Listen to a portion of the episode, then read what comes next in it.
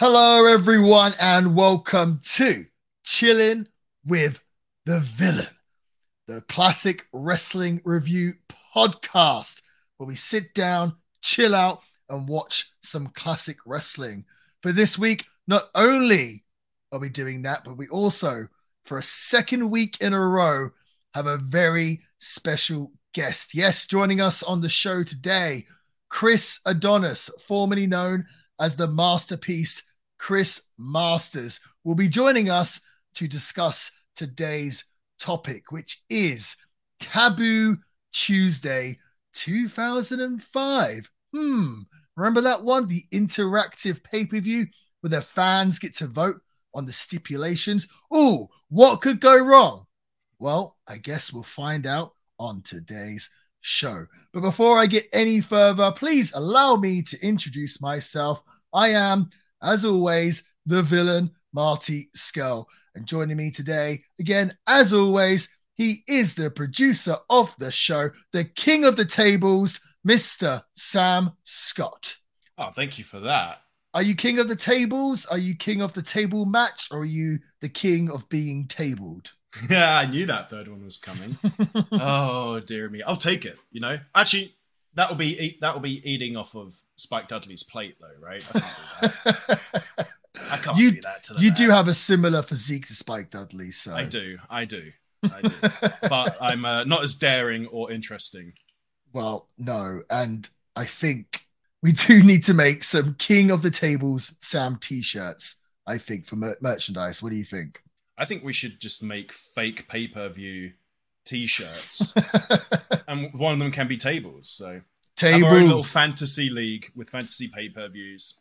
we could do that. We could make our own. Maybe we could use all my wrestling figures. Make like a a, a fantasy wrestling figure federation.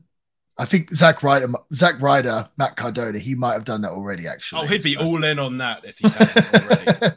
shall I shall I call him up and say, hey, do you want to come round and play with my wrestling figures? Oh, he'll be there like uh, a rat up a drain wouldn't he? he would be. He would be. So Sam, mm-hmm. how are you doing this week? Are you well? Yeah, not too bad, not too bad. I'm sure you're doing well as well. What's going I- on? I'm doing okay, thank you. It's been quite a big week again in the mm-hmm. world of professional wrestling. The great one, the most electrifying man in all of sports and entertainment, or just sports entertainment, the owner of the XFL, the So number one box office actor in Hollywood. I don't know if he still is. I know there's a writer's strike going on right now. Um, of course, I'm talking about The Rock. You know what? Actually, I did an autograph signing a few weeks ago, and I was doing it with Harvey Wippleman, also Okay. known as Downtown Bruno, and he is like The Rock's like side guy. Like he works with The Rock, and he he helps out on the set of all of Rock's TV shows and movies and Oh, yeah. everything else. And I guess he was doing the autograph signing because before he was working on Young Rock, but then the writer strike happened. So he, uh, he, of course, he was, you know, out of work and he seemed pretty bummed. But of course, I had to ask him about The Rock because I thought, damn, that must be so cool to be friends with The Rock. I think if I could pick any friend in the world, it would probably be D- Dwayne Johnson. And I think that would be the majority of male answers, at least. Oh, I think you two would make great friends. You know Don't what? I so The Rock, I feel, is one of the main wrestlers that I've never met before. I've met Mhm. Hogan, I've met Steve Austin, I've met Bret Hart, I've met Ric Flair. All of these different personalities I've had the opportunity at one point or another to meet. And it's funny. I remember as a kid, like playing a game where maybe I was flipping a coin or something. And I, don't even know why I was doing this, but I was like, if it lands on this, that means I'll never get the chance to meet The Rock. And I flipped it or whatever it was, and it landed on it, and it was like, you'll never get a chance to meet The Rock. And I said, okay, that's okay. I'll meet Steve Austin. Mhm. And this was when I was like a 10 year old kid. And so far, that has come true. Has come but um, This is definitely a pre-internet age that you're playing this, right? Where your version of a game is just playing with a coin. yeah, I was a, a poor kid growing up. So what can I say? Um, Your mum wanted that coin back after you were done, didn't she? she did. But I tell you, someone who is not poor. Or actually, The Rock likes to suggest that he was really poor. Obviously, he started that company. What is it? Seven dollar productions or something. Something like that. Yeah. Basically, the idea is he's like, well, you know, I I had seven dollars in my pocket, and I've just been putting over The Rock, but this might kind of sound like I'm slagging him off. I always think it's funny when you hear The Rock's. He tries to tell that rags to riches story. Mhm. He's like, oh, when I started wrestling, I had to wrestle on, in flea markets and put the ring up. And oh, I'm thinking, yeah, dude, like you did that. And then six months later, you were intercontinental champion for the WWE. and you you know, you came from that wrestling family and everything else. I don't know if he had it too hard. But that being Right. said, The Rock just came back. I don't know if you can call it coming back or made an appearance on SmackDown. Uh, as you're listening to this, that would have been maybe a, a week or two ago now. Yeah. But um, he came back, did this big segment with Austin Theory and Pat McAfee, and dude, just honestly, it's not very often that I get goosebumps anymore from watching wrestling, but seeing The Rock brings me back to my childhood when I was a kid during that era. The Rock was by far my Yeah. favorite. The Rock was the first heel that I liked. I remember watching Mm. him feud with Mick Foley, Mankind, when Mankind was a babyface, and I was like, I like The Rock. He's my favorite. And me and my friends used to argue who was better, The Rock or Steve Austin. And this was when The Rock was still a heel or he was the corporate champion. But I've always been a massive Rock fan. So it was really cool to see him on TV again, kind of made me feel like a fan again and not the disgruntled one that you hear on this podcast every week. Um, I'm sure you certainly heard about this. Did you get a chance to watch it, Sam? You're, you're having so much fun, and I'm sure you still are now. I'm going to be the disgruntled one. Mm-mm. They, they, they will all of the legends out for that sucker, and I just don't get it. I don't find it special at all. Were you referring to? Austin Theory. Oh, so you're not an Austin Theory fan? No, why would I? you like him? I think uh, I think they are WWE. They Um, are. Yeah. Dude, uh, he's like 25, I want to say. He's super young. He's got he's got a lot of potential. I haven't seen enough of his work to really give an opinion, but he dude, he's it's a massive upside. He's in great shape, he's athletic, he you know, looks the part.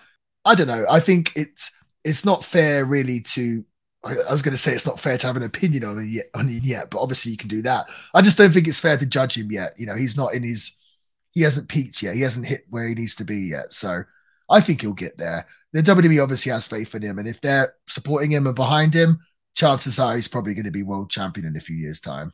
I don't know. I feel like he hasn't earned it compared to other people who are around. Well, I saw um, Works me, no.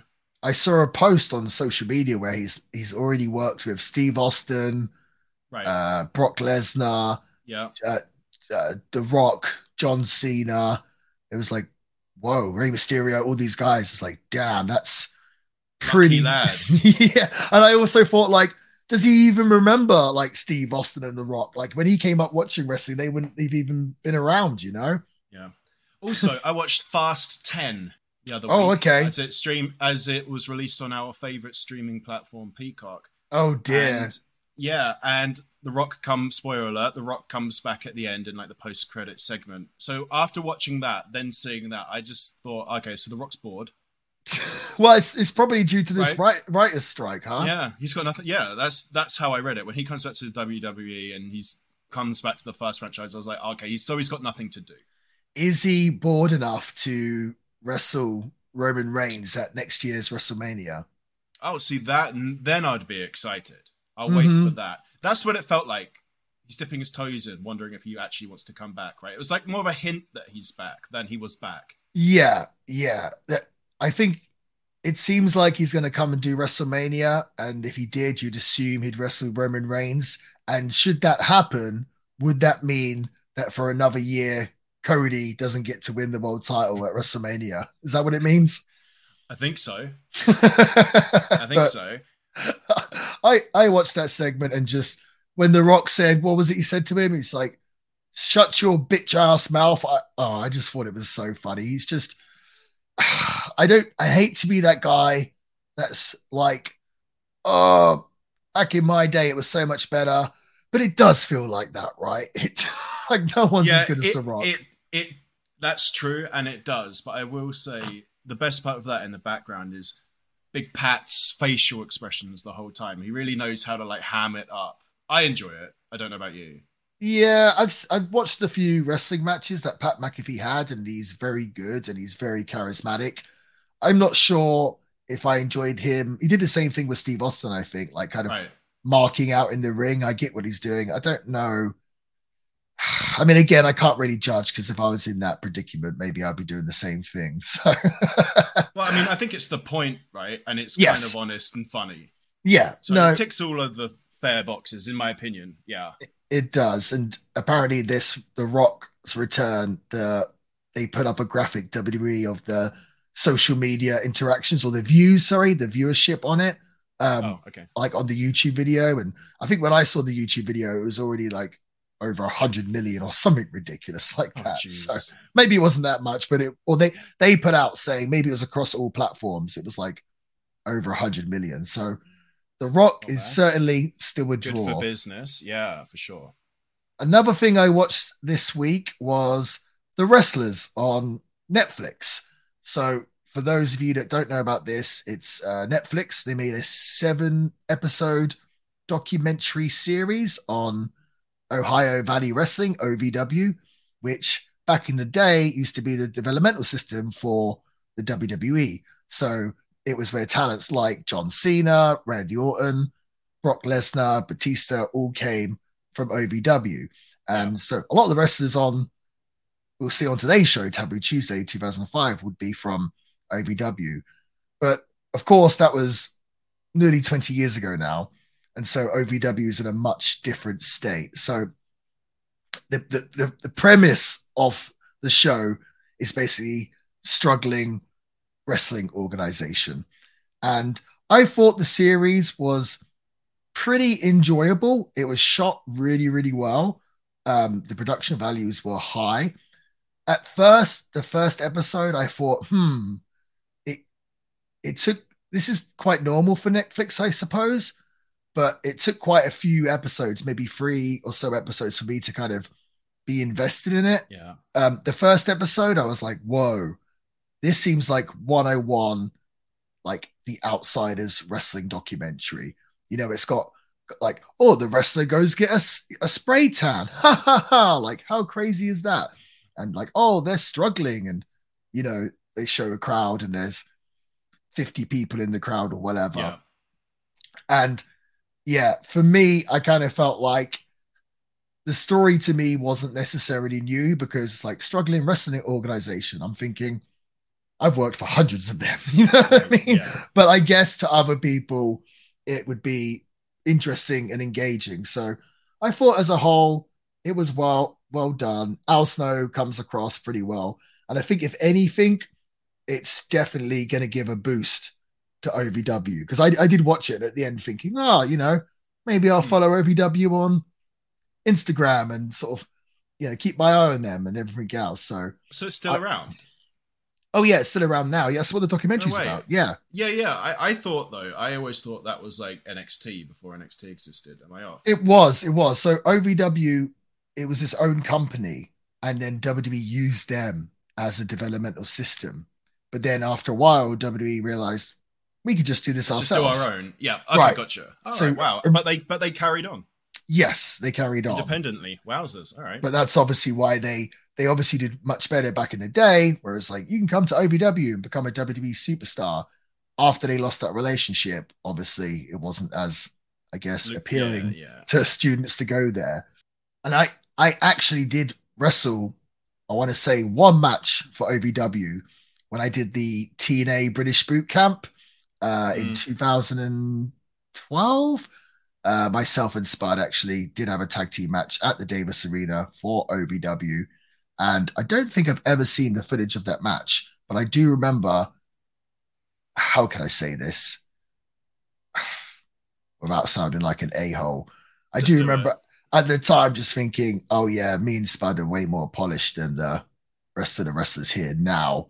But I guess, I guess that makes sense because we were kind of pros being brought into TNA or Yeah. used by TNA, and they're, I guess, still technically a training school. So I guess that makes sense. But um, no, I, I assume you didn't. You you haven't watched it. Have you seen the trailer or anything, Sam? No, I haven't. I don't. Ha- You're the only person I know who hasn't cancelled Netflix. I I probably have like three Netflix accounts I don't even Oh, know God. about. Yeah, so, well, I think I would recommend. I would definitely recommend you check it out if you get the opportunity to. Or I know you can use my Netflix account. Can I say that on air?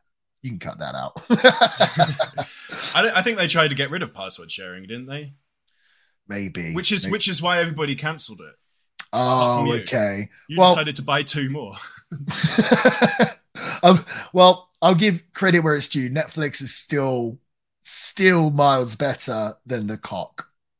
Oh, but that's not saying much. Is it? it's not. Although actually, I think Peacock did that Twisted Metal show with Samoa Joe, which is pretty good. Oh, I haven't seen that yet, but Samoa Mm, Joe okay. looks cool. I've seen that. Yeah, Um, we do have some feedback, Sam, from last week's show. If is you'd that like bad? to hear Was it.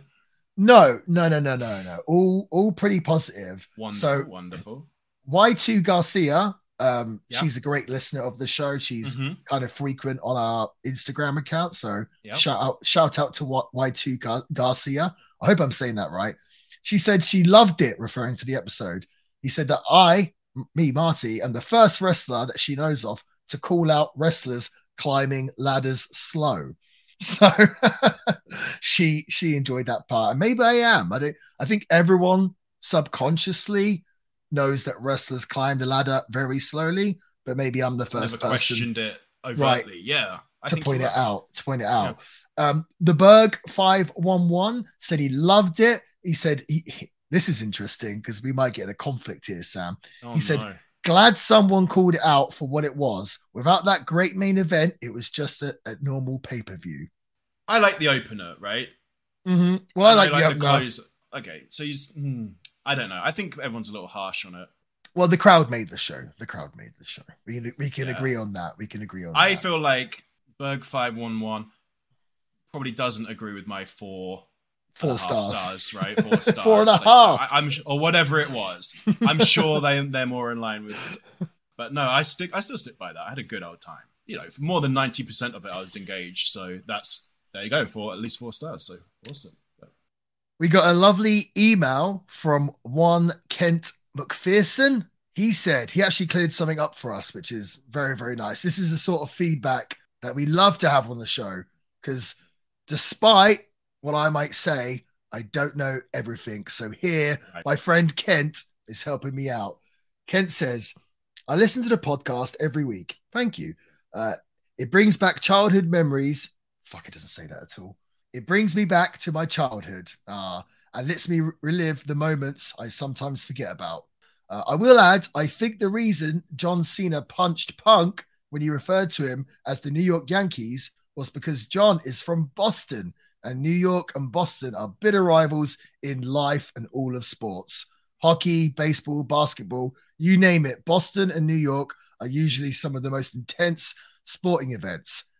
Thank you for starting your podcast from a fan who gets to relive the best moments through one of his favorite wrestlers. So I thought that was a really, really lovely email from Kent McPherson. Thanks, Yes. Kent. And uh, I guess that makes sense. I, I don't know why I didn't think of that before. I guess I kind of forget that Cena is from Boston. Just kind of always assume Cena is from another planet. Do you know what I mean? Right. Yeah. Exactly. but yeah, Boston, New York feud, I can totally understand. Right. So yeah, we completely appreciate that, Kent. Thank you so much for listening to the show and showing your support. We really do you, appreciate it. Finders Keepers Records. He's also frequent on the Instagram. frequent. Yes, he said it was a great section of the pay per view. Uh, he wanted more PJ Black though, so I You think never we get enough. So I understand. never get enough PJ. I think that we may have to make our interviews longer, Sam. I think we may have to. My words. Yeah, I mean, it was, it is good. The good thing about someone like PJ is, yeah, it, it never feels like enough, does it? It doesn't. you just want to keep them chatting all day. I do. I could I could talk to PJ all day, and of course, if you haven't listened yet to our Money in the Bank 2011 episode, Uh, please go Definitely back. I feel like it was it out. probably our best episode yet. I feel like Sam and myself are I agree. Yeah. finding our groove as Mhm. podcasters, and I felt like it was a really well put together show. And obviously having PJ on it, um, obviously he was very generous with his time. Uh, just kind of was Icing the on icing, the cake. icing on the cake, and I feel like I it was a, a strong one. So even if you don't have an interest in that pay per view itself, I feel like you'll enjoy me and Sam and PJ talking about all things wrestling. So please, And if you don't have any out. enjoyment in that pay per view, then you're crazy because it's at least four stars. if you don't have any enjoyment in that pay per view, then you're the Berg 511 or Or Marty. Skull. Yeah. Also, Sam, I don't know if you know this, but we're also huge Instagram stars now. Did you know that? For people that don't know, it's actually I, Marty, that create the reels for the Instagram account. And the last time I looked, the reel that a lot of people seem to enjoy was us talking about Del Rios, um, the Scott Mm. Steiner lookalike from our first ever NWA TNA show. I made a reel of that, and right now, as of recording, it's on 315,000 views. So that's done very, very well. I think even Ryback had a comment on there as well. He In, found in it. with the in with the good pun, right? right. He Big Papa was it? Big Papa Chump. And uh, also, appar- remember when I told you that story about Steve Blackman wrestling in the 80s? And then he Yeah. suffered from from malaria and then he came back in the late 90s. Um, and you said you never heard about that before. Hmm. Well, apparently, loads of other people hadn't either because that uh, Steve Blackman reel that I made is currently on 230,000 views. So getting close to a quarter of a million views. Um, and when you're listening to this, there'll probably be even even bigger, even bigger amount of views. So or more views, should I say? So um, yeah, we're getting the word out there. We're getting the word out there about the podcast. If you're listening to us, please tell a friend. Please share these reels. You'd be doing us a Mhm. massive favor. But yeah, we're really, you know, right now we've got a big audience. The Instagram account tells me that we have something like we've reached 450,000 accounts in the last 30 days. So also, if you want to advertise with us, if you want to sponsor the show, you want to advertise with us, get in touch. We haven't done that yet on the show, but we're certainly open to it. And it seems like we have a large audience. So jump on board now during the early days. It's only episode 12, but you know, come along for the ride. That would be nice. Marty, Yes. we're doing we're doing a service with these interesting little facts, right? No wonder that Steve Blackman one did well. If you when you just scroll through and you just see his beefy little face, like how can you not click it? it's funny because I I I put on there, oh, I think he looks better in the late 90s than in the late 80s. And quite a few people disagreed with me. And I just thought, yes, he was bigger in the late 80s, but I don't necessarily think bigger is better. And for, to me, his physique in the Attitude Era, the late 90s, was like, it was pretty damn flawless. I thought his physique was insane. Yeah, and he was bigger then, but he didn't necessarily stand out. Like the look isn't as unique as his look in the 90s, which is yeah, which we talk about every whether he's on a paper or not. We end up talking about him. He's not on this one either. I feel as if if Steve Blackman was around now, like if you took him from 1998 and put him in today's wrestling, everyone would just be like, he'd be pushed like a monster. I feel like, look at this Oh, jacked, yeah. huge guy, you know. So, I mean, he was just around in a time where everyone was huge, and Beefy, yeah. it was Kane and Undertaker, and even Mick Foley's massive. So, I guess he didn't stand out so much at the time. But all these years later, we're giving Steve Blackman his flowers for his insane physique. So, which he fully deserves. you know what? One day, that's I'm going to say it out loud now. Our aim is to get Steve Blackman on the show, Oh yeah, and Ken.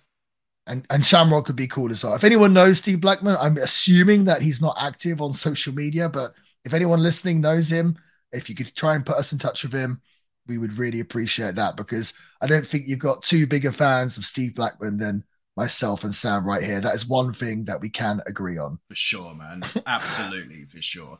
He might start in preparation. He'd be like, "Oh, I'm open to that." In preparation, just see how every episode we can't stop talking about his body. and be like, "Oh, actually, I'm kind of worried. This is creepy." so, Sam, before we get into the review of the show today, the show's name is Taboo Tuesday, and Not a great one. well, when I told you the name was Taboo Tuesday, you said, "Marty, that is such a bad pay per view name."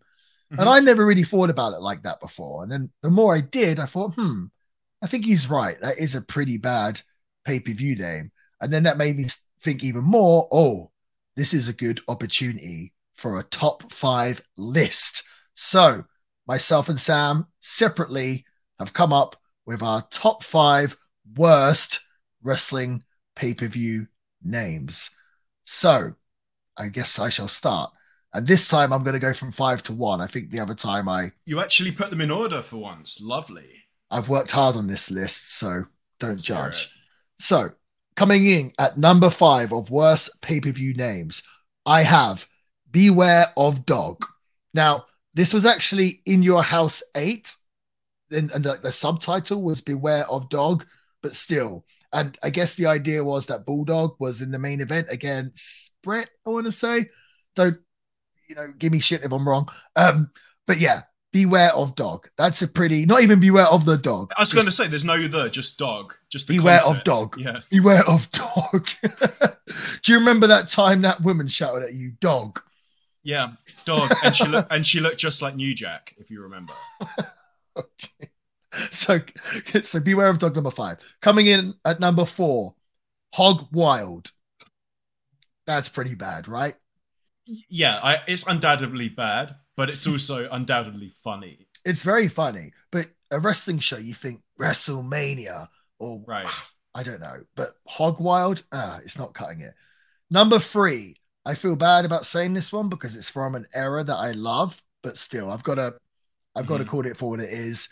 Number three, this Tuesday in Texas. That's a bad pay per view name, right? That doesn't get you Oh amped my up at all. no! It's, Like this you know. Tuesday. That's like Sam. When we doing the podcast next? This Tuesday in Texas. Like that's. That is so routine and boring. And to me, they're like the worst type of pay per view name, where they're not so bad like Hogwild that it's funny. Yes. they're just insipid.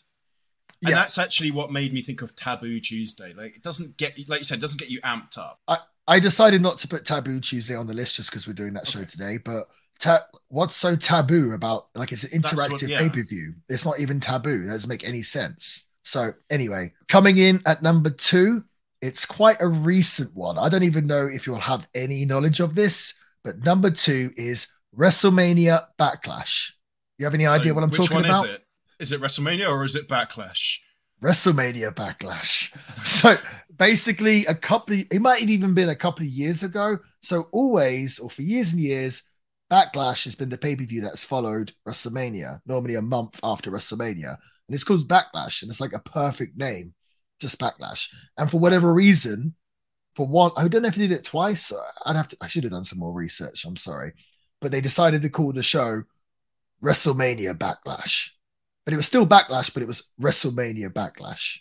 Yeah, that's confusing and also just wholly unnecessary. Well, the name WrestleMania has so much stock. Like that's almost yeah. the brand of the WrestleMania is almost as big as WWE.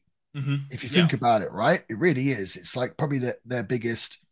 It's obviously their biggest show, but that brand is is huge, and they'll sell out stadiums just based on it being WrestleMania.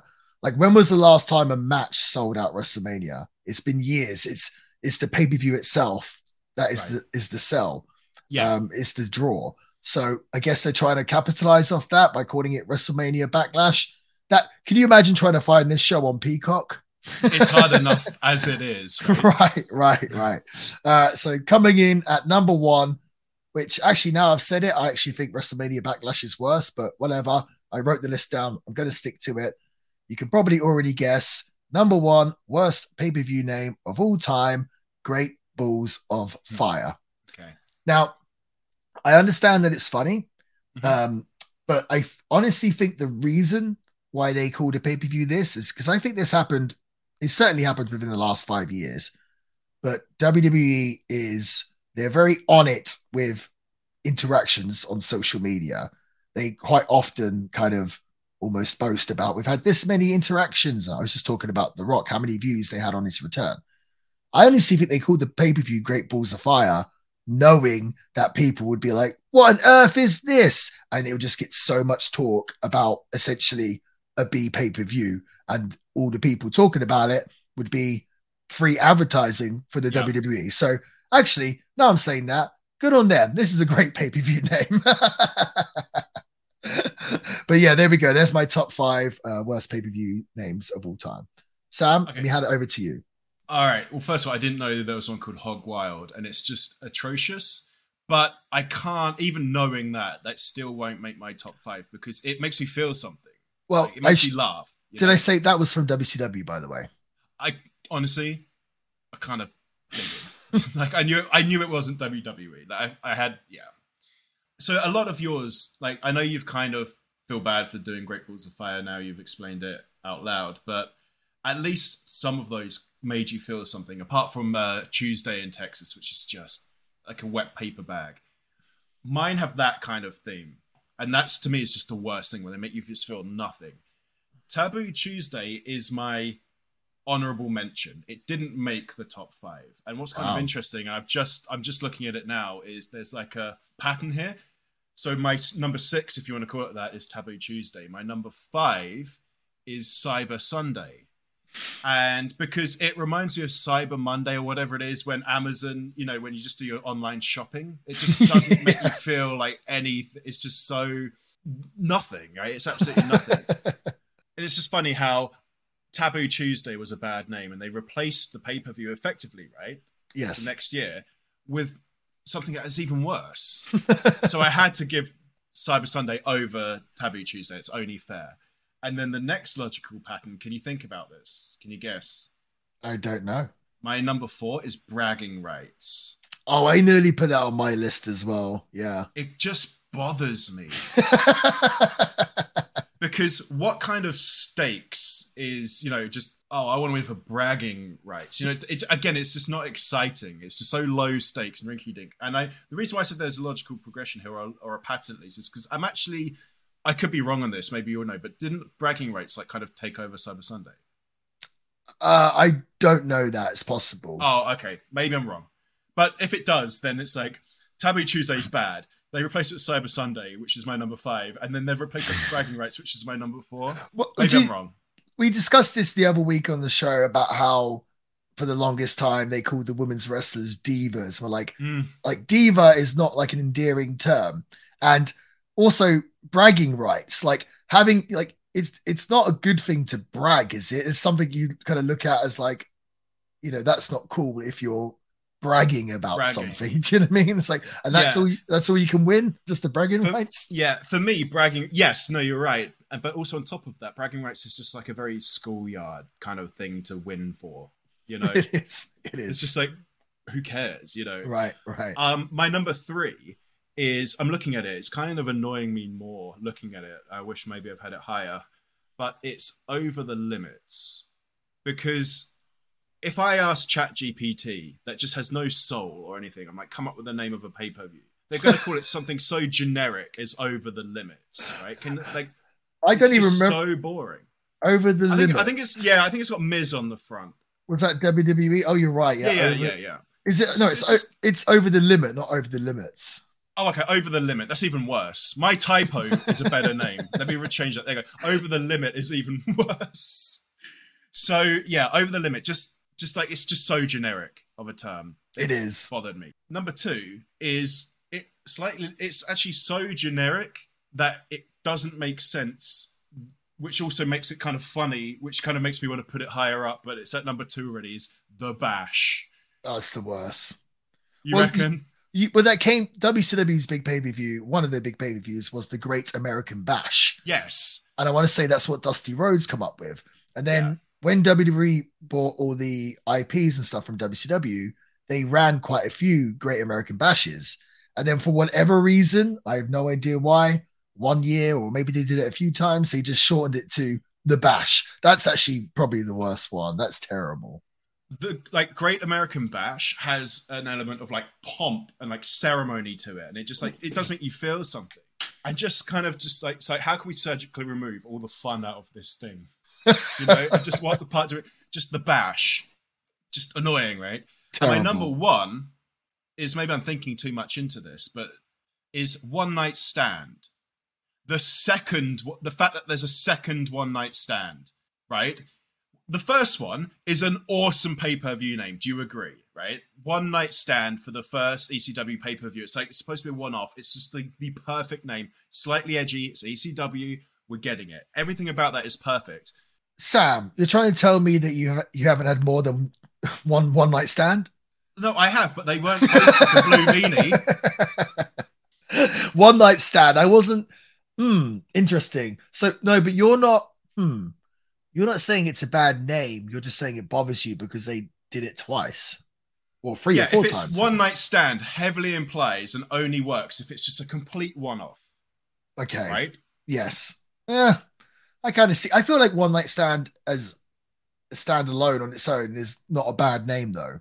No, again, for the yeah, it's not. It's actually good, but it's the way they've used it, like the way they utilized it, is uh, is just that bothering. irked you. and it, it irked me. And I don't actually mind that you disagree with my number one because obviously I disagree with yours. I think Great Balls of Fire is just hilarious, and I think it's actually more funny because I can picture the front cover. I just think it's got Paul Heyman's big face just smirking on it, hasn't it? I think I'm right.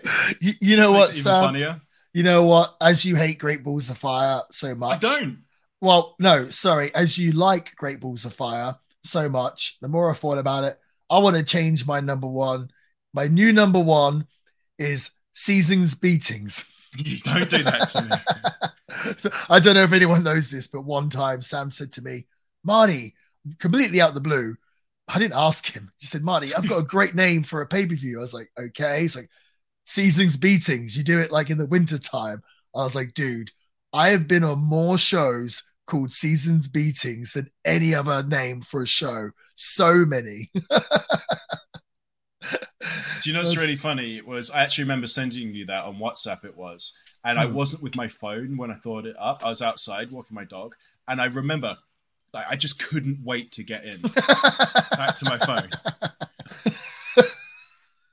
well, with that being said, we are here not to talk about bad pay per view names, rather a bad pay per view, or is it a good pay per view? Well, that's what we're going to find out. Of course, I'm talking about Taboo Tuesday 2005, the interactive pay per view. So, unlike other WWE pay per views where the stipulations are determined by the WWE's creative staff, this Yeah. was well, it's actually the second time they did it where the stipulations uh, for the matches were determined by votes from the WWE fans conducted on WWE's website. So, a very unique concept for a pay per view, I think. I think this is obviously this was 2005, started in 2004. So, it's when the internet is really starting to become kind of a big thing where, you know, which pretty much everyone had. So, as a concept for a pay per view,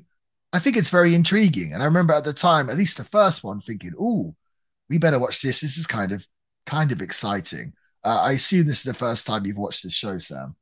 It is, and I haven't seen the one before it, but I am aware of the concept. I must have just read about it a while ago or something. But yeah, this is the first one of either of them I've seen. Um, honestly, like it's a good idea, and I'm actually kind of shocked that they haven't kind of because they love their kind of uh, interaction and the WWE universe and everything more now. Yes. And like, you know, all the handles are in well, maybe there's a reason why they haven't, and I guess we're going to discover that today during this review. Um, Okay. So the date is November 1st, 2005. This was a Raw brand pay per view. So after the brand split, they would, the B pay per views at least, would either be a SmackDown pay per view or a Raw pay per view. This one is a Raw pay per view. It's set in San Diego at the iPayOne Center with an attendance of 6,000. And I thought that was pretty low. And when I was doing my research, I realized the the Taboo Tuesday 2004 actually only did 3,500 attendance, which sounds oh my god, that's got to be like one of the lowest ever for a WWE Huh. pay per view. So this is probably why they didn't do this pay per view more often. Um, do you want to guess the buy rate, Sam? Well, now, yeah, I do. And I was just thinking, now I'm kind of thrown completely. Now you've given that to me. I have no clue. Well, you've got to give me a Um, number. Yeah, I know. I mean, I remember the amount of votes. Oh, I mean, it's not spoiling anything. They said it was like over six million. So that's like sounds quite high, but I know they're just online doing it. Yeah, the one before the turnout on the door was only thirty five hundred. So now I'm just like, I'm gonna say 150, but I'm actually want to go lower. No, I'm gonna say 150. Uh, you're not far off 174,000. Okay. So Hmm. yeah, I feel like I, I feel like that's a reasonable number for this time It's period. respectable, yeah. I mean, also one thing you got to bear in mind: what's the name of the show? Don't- I don't want to say it anymore, please. Taboo Tuesday, sir.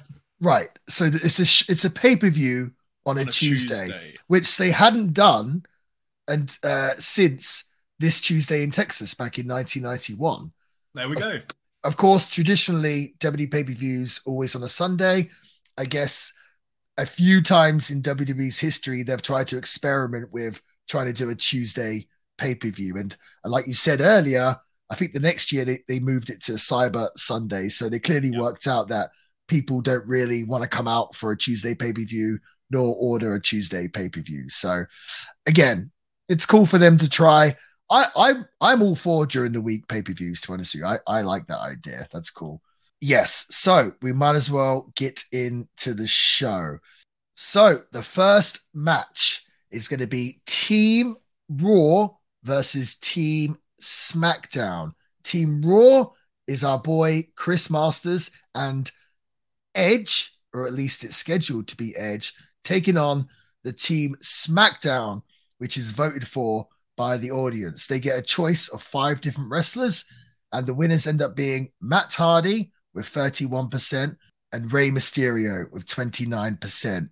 Uh, the guys that didn't make it, JBL got 17%, Christian got 13%, and Hardcore Holly got 10%. So poor old Hardcore Holly.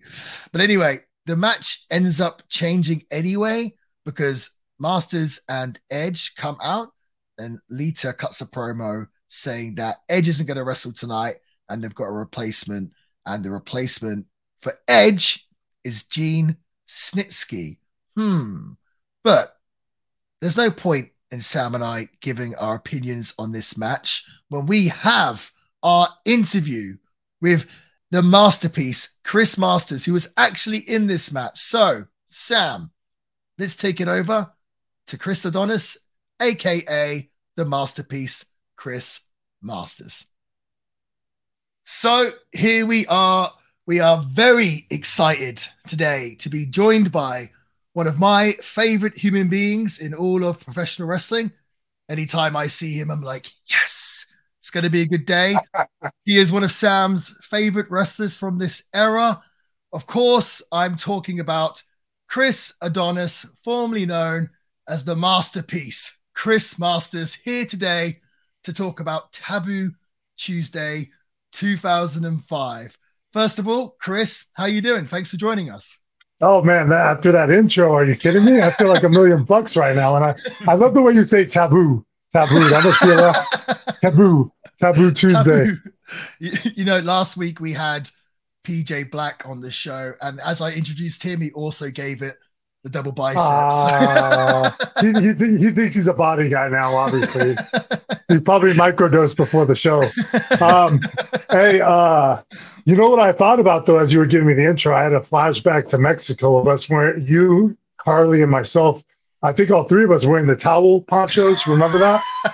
yeah, I'd never heard of the towel poncho until you did it, and I absolutely loved it. Like They're so popular. Every time people see them, they have a reaction. And I, to me, it's just, it's no big deal. Like, oh, I've done this before. But like, it's not something you do at every show, but every once in a while, you're just in this climate that's hot, it's dirty. and you don't want to be wearing your t-shirt because it's starting to stick to you. And that's when you break out that hotel towel, you make a hole right in the middle, you tear it apart, you throw it on Mike Tyson style, and you know it just I don't know, it's so satisfying. Do you remember um, we were we might have been in Monterey, but the show was in like a bull ring, and so we were getting changed outside, and it was hot as hell. Do you remember? Yes, yes. I was dying, and it's like, yeah.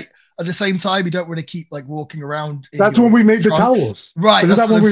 Yeah, yeah, yeah. What I thought you were going to reference was when we were going out to the bus at that airport and you realized you left all your most important stuff in the airport and then you went sprinting inside and you were just going crazy. Oh my God. Rightfully so. I mean, I think your passport was in there. Like, my passport.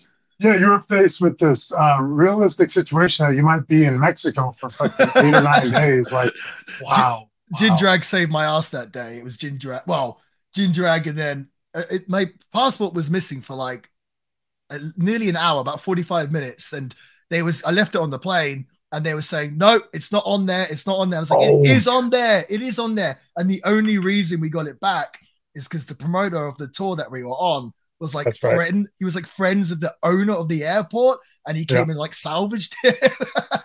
I was hey, dude. Was you know what? I think I'm pretty sure. I don't know if we've ever talked about this, but the crazy part is, is I got back from that trip Mm. That trip to right there, and I don't know if I ever told you this, but I got back to LA and you know, we were I hung out with Jindrak the last night, so we got like no sleep. And I get to LAX and uh I went outside to wait because baggage claim was taking a few minutes, and apparently, like I set my backpack down and forgot about it. Oh, geez. and I got I got in my Uber and I got in the Uber, and then that's when I realized, wait a minute, where's my bag? Oh, and dude, so I basically went through exactly what you potentially went through. Although I was in, I was at home. But the worst part was, is I mean, all my payout from Mexico was in there in cash. I mean, we're talking thousands of dollars. We're talking my iPad was in there, which I still haven't bought back because I have a laptop. Right. And then um, I don't know, just everything was in there, bro. My only saving grace was my passport was in my pocket because literally everything else was freaking gone, and it was just it was so deflating, man. It took me a couple days to just. Yeah, well, I did. I did about a day or two of selling, and then I just realized like uh, I just have to start one by one getting all this stuff back. Oh, hang on, you didn't get it back at all? No, bro. In Los Angeles, you will never. You leave something around in LA, you are not getting it back. It's not the type of place where they bring it and they're like, "Oh, somebody, yeah, it was gone." I mean, I went back to check, but it was gone, and I, you know, it's it's just that's the not the type of thing you leave around in LA. There's just too ah. Yeah, bro, it was brutal, man. It was brutal. That's oh my god, worse. I oh, that's the. But me part. having the passport was huge. Yes, like it doesn't. It may not sound like much to a lot of people, but for us, it's huge because it's still that was my way that I could still do everything I need to do. Mm-hmm. Basically, I feel like just being on the road. If I whenever I'm international, which is you know sometimes more often than not, I pretty much spend the whole trip just being paranoid about losing my passport. Well, here's what happened. I changed my whole approach after that. I no longer did backpacks. Like I do have a sack, mm-hmm. I mean, but now I do like a fanny pack, but it's called a crossover. Ever since that trip, I'm like, okay, what is there to learn from this? Like, yeah, you left the bag down. I'm like, you know what? I needed to maybe not get a backpack. I need something that's strapped right in front of me. So mm-hmm. it's just, I'll, I'll, always know it's not there. And so, yeah, like that was the kind of what I, I took out of that. And that, that's actually, dude, that's actually been a, a huge much switch because now when I'm at the airport, it's so much easier to just go into the bag here, passport, yeah. put it back in rather than taking the bag off and all that. Yeah. It's just the game changer. Well, I've always been a man bag guy, but like always. I'm on my side. But I actually, yeah. I actually got the fanny pack across the chest from you. I saw you doing it, and I, I've done it myself now.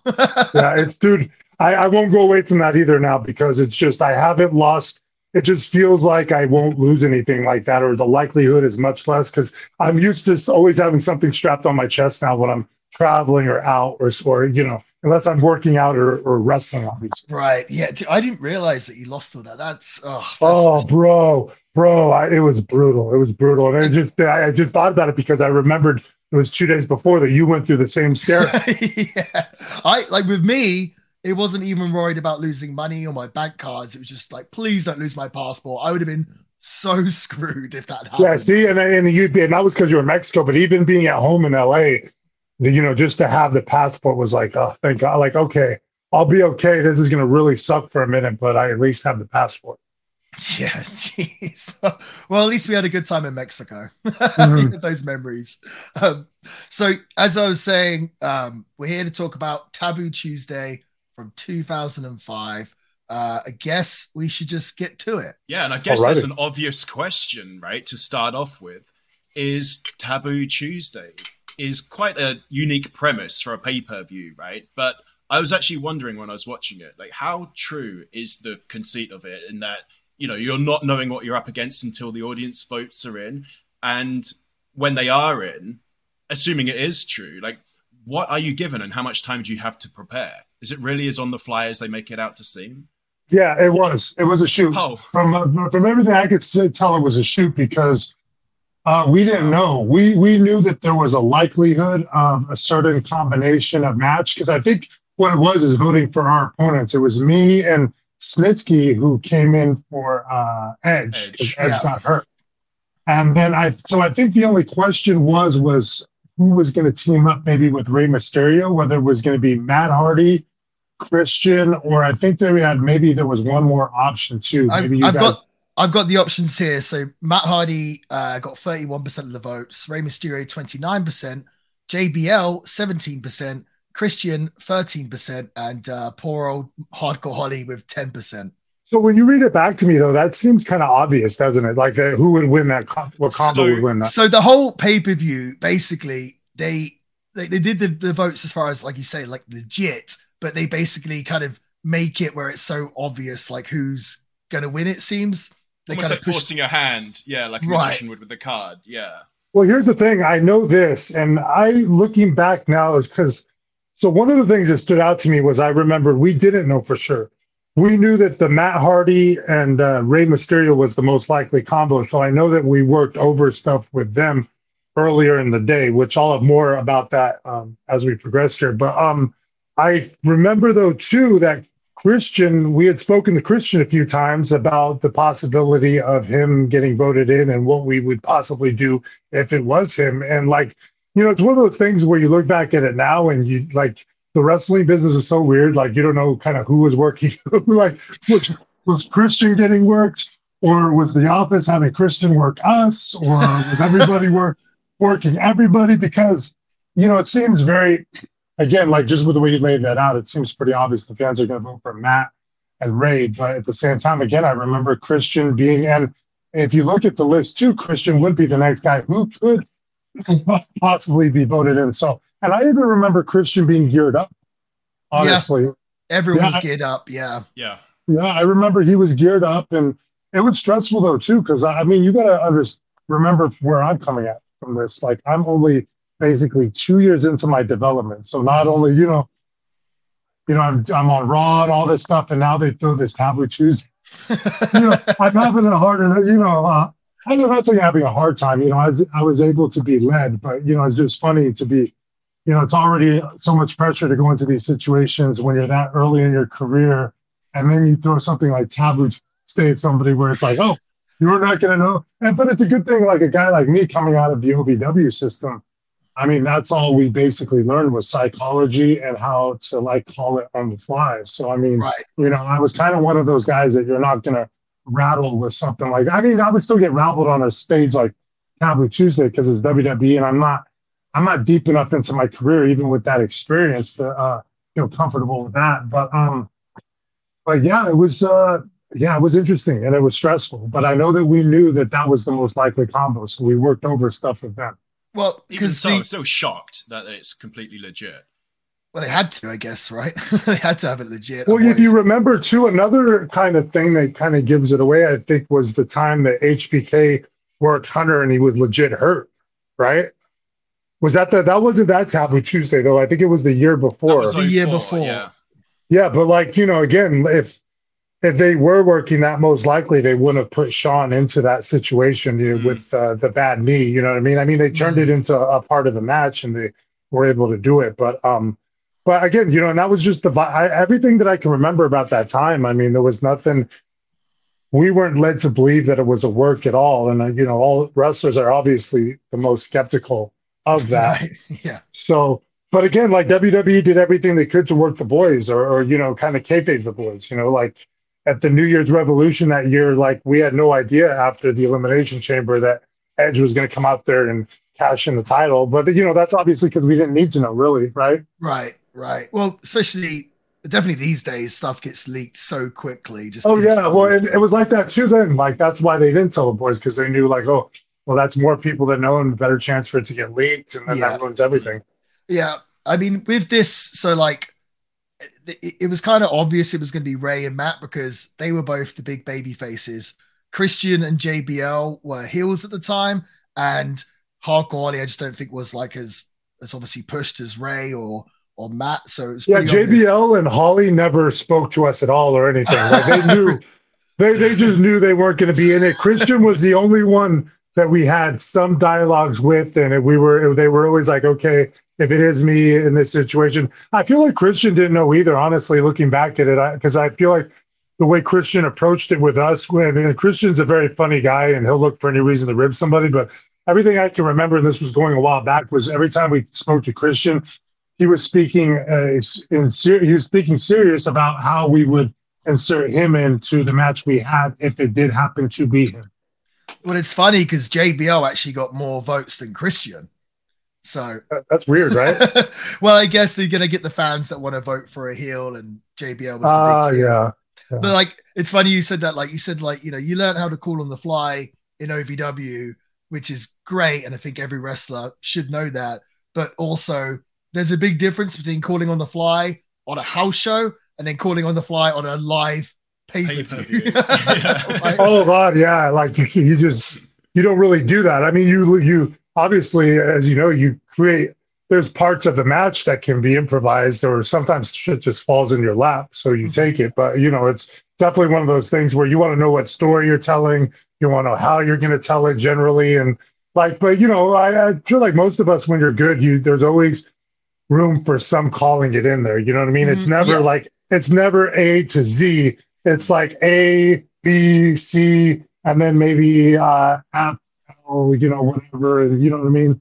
Like yeah. your bullet your bullet points, so to speak, of how we're telling the story. And then, you know, your instincts take over in between a lot of that stuff. It's like, oh, okay, his leg is hurt. Now I'll do my all my leg shit that I like or whatever. So I'm cursing all over the uh, pod. You're gonna have to. Oh, you're fine. You're, you're fine. fine. like speaking of sort of calling on the fly, because I watched this and it was it was a pretty long match as well. I think it was like over 30 minutes. And you guys did like a lot of high spots and everything else. I was like, okay, they definitely spoke about this because you I feel like maybe the fans can't tell, but Oh, we couldn't have called that. Yeah, when, even when right. I think back to it, it was very. I mean, think about it, it's Matt. Well, I guess with Matt you could call. I guess both of them you could, but no, like I just remember there was a lot of uh stuff that kind of connected together in this. I also remember this was one of those matches that, for whatever reason, by the end of it, I had no saliva in my mouth at all. Like I was so dehydrated and it was so brutal. And I was just like trying to figure out how to never have that happen again. You know what I mean? Because it was just, yeah. you know, it was the first time that ever happened to me that my mouth was that dry. Oh, I don't know. You know what I mean? That, that's happened to me a few times. Yeah, I see, and it's terrible. But like the biggest thing I remember that came out of this was um, a huge drama for me personally because I remember, and it became a big thing with John Laurinaitis and Vince McMahon and everybody. But you know, so it was and myself against uh, Matt Hardy and Rey Mysterio, and so we go over the match, but we lay it out in a way because you know none of us, nobody really instructed us on who was to take the fall. So as we're laying it out, it just worked out for the match in a way where, oh, I was right there for it. I was the right guy. But um, then once the match actually happened and I ended up taking the pin, Vince apparently went insane because he had told apparently he had told Johnny to make sure that I don't, don't take the fall because they wanted me to keep me strong and not take a mm-hmm. fall because you know they were still eyeing me to potentially work Cena at that point. And so that didn't happen and it became a big dramatic thing in the back. And I never remember Johnny telling me, but I also remember it was kind of like, you know, there are a lot of moments in your career that'll happen that like you don't know at that time that kind of might be a bigger deal than they seem. Mm-hmm. And that was one of them because again, like at that moment, it just seemed like, oh well, I took a fall, whatever, it should be okay. But it's like, no, there was a reason he didn't want me to take the fall, and that was the start of kind of at least slowing my momentum. I mean, I did a lot more to slow it down as we as I went forward with my career. You know what I mean with my personal stuff. But I remember that stood that always stands out to me as one of those times. Where, but again, I mean, if I knew, I, I even with me and my impaired brain back at that point in my life, it would have stood out to me if that was a key point that was stressed by somebody like John, because I think Laurinaitis was our agent, and I think that's why he ties into this. Even though he was talent relations, he would still produce matches, like matches here and there. And I just know that, again, even with my impaired brain, I would have remembered if they said, Masters, do not take the pinfall. Snitsky. Mm-hmm. And even if I didn't remember it, somebody else would have. Snitsky would have remembered I got to take mm. the fall. And so, like, but Johnny tried to pin it back on me. So that's where it became dramatic because I got back and he was trying to say he told me. And I was like, and again, I'm so like young and dumb. And at that point that I'm like, did he tell me? Maybe he did tell me. And I don't, you know, like, I, and I'm stressed because again, you, you got, you can imagine, Marty. I mean, I'm 21 years old and I'm in this environment uh, amongst all these men that I grew up watching. I'm like, I'm one of a few of the, you know, kids now entering it. And so you know, it was very still uncomfortable for me. Like, right. You know, it was, like, a very, it was a very stressful environment. So you put me in a situation like that, I wasn't at a point still where I was like, where I could be like, no, I definitely did not hear that. It was like, right. it was like, oh my God, did he tell me I didn't hear it? And, and so, yeah, that was, you know, that kind of sucks, but it happened. Well, well, it's like you're 21 years old. You know, obviously you would have watched Rey Mysterio and Matt Hardy or the Hardy Boys when you were younger. Like, I can't imagine you being in the ring they're trying to do the finish on you and you being like, no, the finish can't be on me, like telling them like you can't beat me. Do you know what I mean? Like Oh yeah, but you you know how it is. I mean, we worked over this match uh earlier in the day. So it wasn't like it wasn't any mm-hmm. surprise. I mean, we worked over the match in a way where Snitsky would take the fall and nobody uh again, we just I feel like Johnny said he told us, but to my recollection, and you know nobody else knew. I mean, you would, have, you would have thought the referee would have told you at the start, like when, when they got announced. Okay, it's Matt and Rey. They're making their entrance. You would have thought they'd come up to you. Okay, it's the fall is whatever Rey on Snitsky or whatever. No, because John, no, it wasn't even a, that, like something that was communicated that late. Because mm-hmm. again, mm-hmm. I think we were approaching the match when we went over earlier in the day. Johnny was with us, mm-hmm. and we mm-hmm. were going. We were just going over the match with Matt Hardy and Rey, like that was the match. Yeah, yeah. And again, we had some side dialogues with Christian because he hung around the area. Mm-hmm. And so it was very clear everything that was happening. We went over the match. I mean, you know, I can't remember what Johnny's contribution was, but again, if Johnny would have told us earlier in the day as we're going over it, like Snitsky needs to take the fall, we would have planned the whole match around that. So it wasn't like something even where it was like we had to wait till the last minute and now we know for sure that it's Rey and Matt and now they're telling us what finish to do. No, we just we went into it with the approach of this is the match it could be Christian, and even if it is Christian, um, still like we're going to going through these, and, and you know, I just right. happened to, you know, again, the match just flowed in a way when we're put together where like I was in the right place at the right time mm-hmm. for it. Yeah, but, yeah. Know, the, the, but it's, it sucks. It kind of it might have stopped my momentum at least in Vince's eyes, maybe. Right. I mean, yeah, it's a difficult one. I guess that's like the unpredictability of doing a show like this and working the boys as such. But um, there was a mo- I don't know if you remember this, Chris. Maybe you have to watch it back. There was something that stuck out to me, which I don't know if Sam noticed. I think if you're a wrestler, you definitely want to hear it. This. But uh, at one point, Matt Hardy put Snitsky up on the top rope, and yeah. it looked like he was trying to do like a maybe like a DDT off the second rope. And as he fell back, Snitsky kind of flipped over, took it like a superplex, mm. and pretty much landed on Matt Hardy and you just he, they hit the mat and you just see Matt Hardy get up and just go like like he just had a really look on his face like this kid like he was not happy. Do you remember that? Wow. yeah. Uh, shoot, like honestly, I don't remember that in the moment, but now now I really want to watch it back. yeah. You, but so you think that's so weird too because they it's almost like they were up there and they had two different ideas of what was supposed to happen. Yeah, I mean, I guess it's part of like I, I don't know what happened. Like, but do you think Snits, do you think Snitsky was trying to do the like DDT where you take the DDT and then you kind of flip that way? Is was that what he was trying to do, or that's, that's look like I he was? No, oh, I so you don't think, you don't think he was trying to take a suplex though, right? I, you think he was yeah, just trying to do that? I think I think whatever Matt Hardy was trying to do, it didn't seem like a great idea. Like a DDT from the second's kind of awkward, right? Like, um, well, not to mention when you have so anytime you have a guy with long limbs, right? Mm-hmm. Like, or, or or a guy who's super thick, Yeah. There's certain things that aren't going to work out like very good. Like there's guys all the time that will want to do the master lock, uh, the Bret Hart Piper thing, where you know you kick the ropes Mhm. when you do it, and actually it does work well. But I've had a few times where guys are just too beefy for that; they're too Yeah. thick around the neck, and it's just going to be super uncomfortable. You know, you have to be at least somewhat athletic. Like Nick Nick Aldis, and he pulled it off, and he's pretty thick. So It's it's funny actually because you know I do the the chicken wing and Yeah. a lot of people call that finish to me as well. But it's actually I think more difficult than people think it is to like pull off and make it look good. You know what I mean? Like, you have to be aggressive. well, I just think like sometimes the guy will kick off and we'll go, we'll fall back, but then they like can't get their legs over to do the backwards roll, so we're just kind of like laying there on top of each other. Oh yeah, yeah, and, that, Yeah. and that's and that's the and it's the same situation with that um that particular pinfall. Like uh, there's been a few situations where yeah, you just end up landing on top of each other, and it, Right. and it's really uncomfortable too when you land like that. It's like oh, yes, it's just it's not nice. It's really grisly. I'm just trying to remember why that happens. Actually, I think it's usually it's usually because somebody try. I don't know if it's was me trying to over bump or maybe I don't know. It's just one of those Right. fundamental things. Yeah. with this uh, match, so it was supposed to be you and Edge, and then they switched it to you and Snitsky. You said Edge was hurt. Um, I guess I got two questions here. One, like, so you're teaming up with Snitsky here. It was kind of a one-off. Is there a fear of, hmm, if this tag match goes really well, maybe they'll put me in a tag team with Snitsky? Um, and also my second question. So it's supposed to be Edge. Um, obviously this was just after all the stuff with Matt, Edge, and Lita. Um, was it kind of awkward at the time between those guys, or they kind of cleared it by that point and it was all good? Uh, your first question. Okay, these, these are pretty good questions here. Good job. Thank you. Yeah, okay. If the possibility of Snitsky teaming with Snitsky um, existed, it already had existed for a long time because Snitsky was actually my first travel partner in professional wrestling. Oh, and really? boy, oh boy, the stories I have.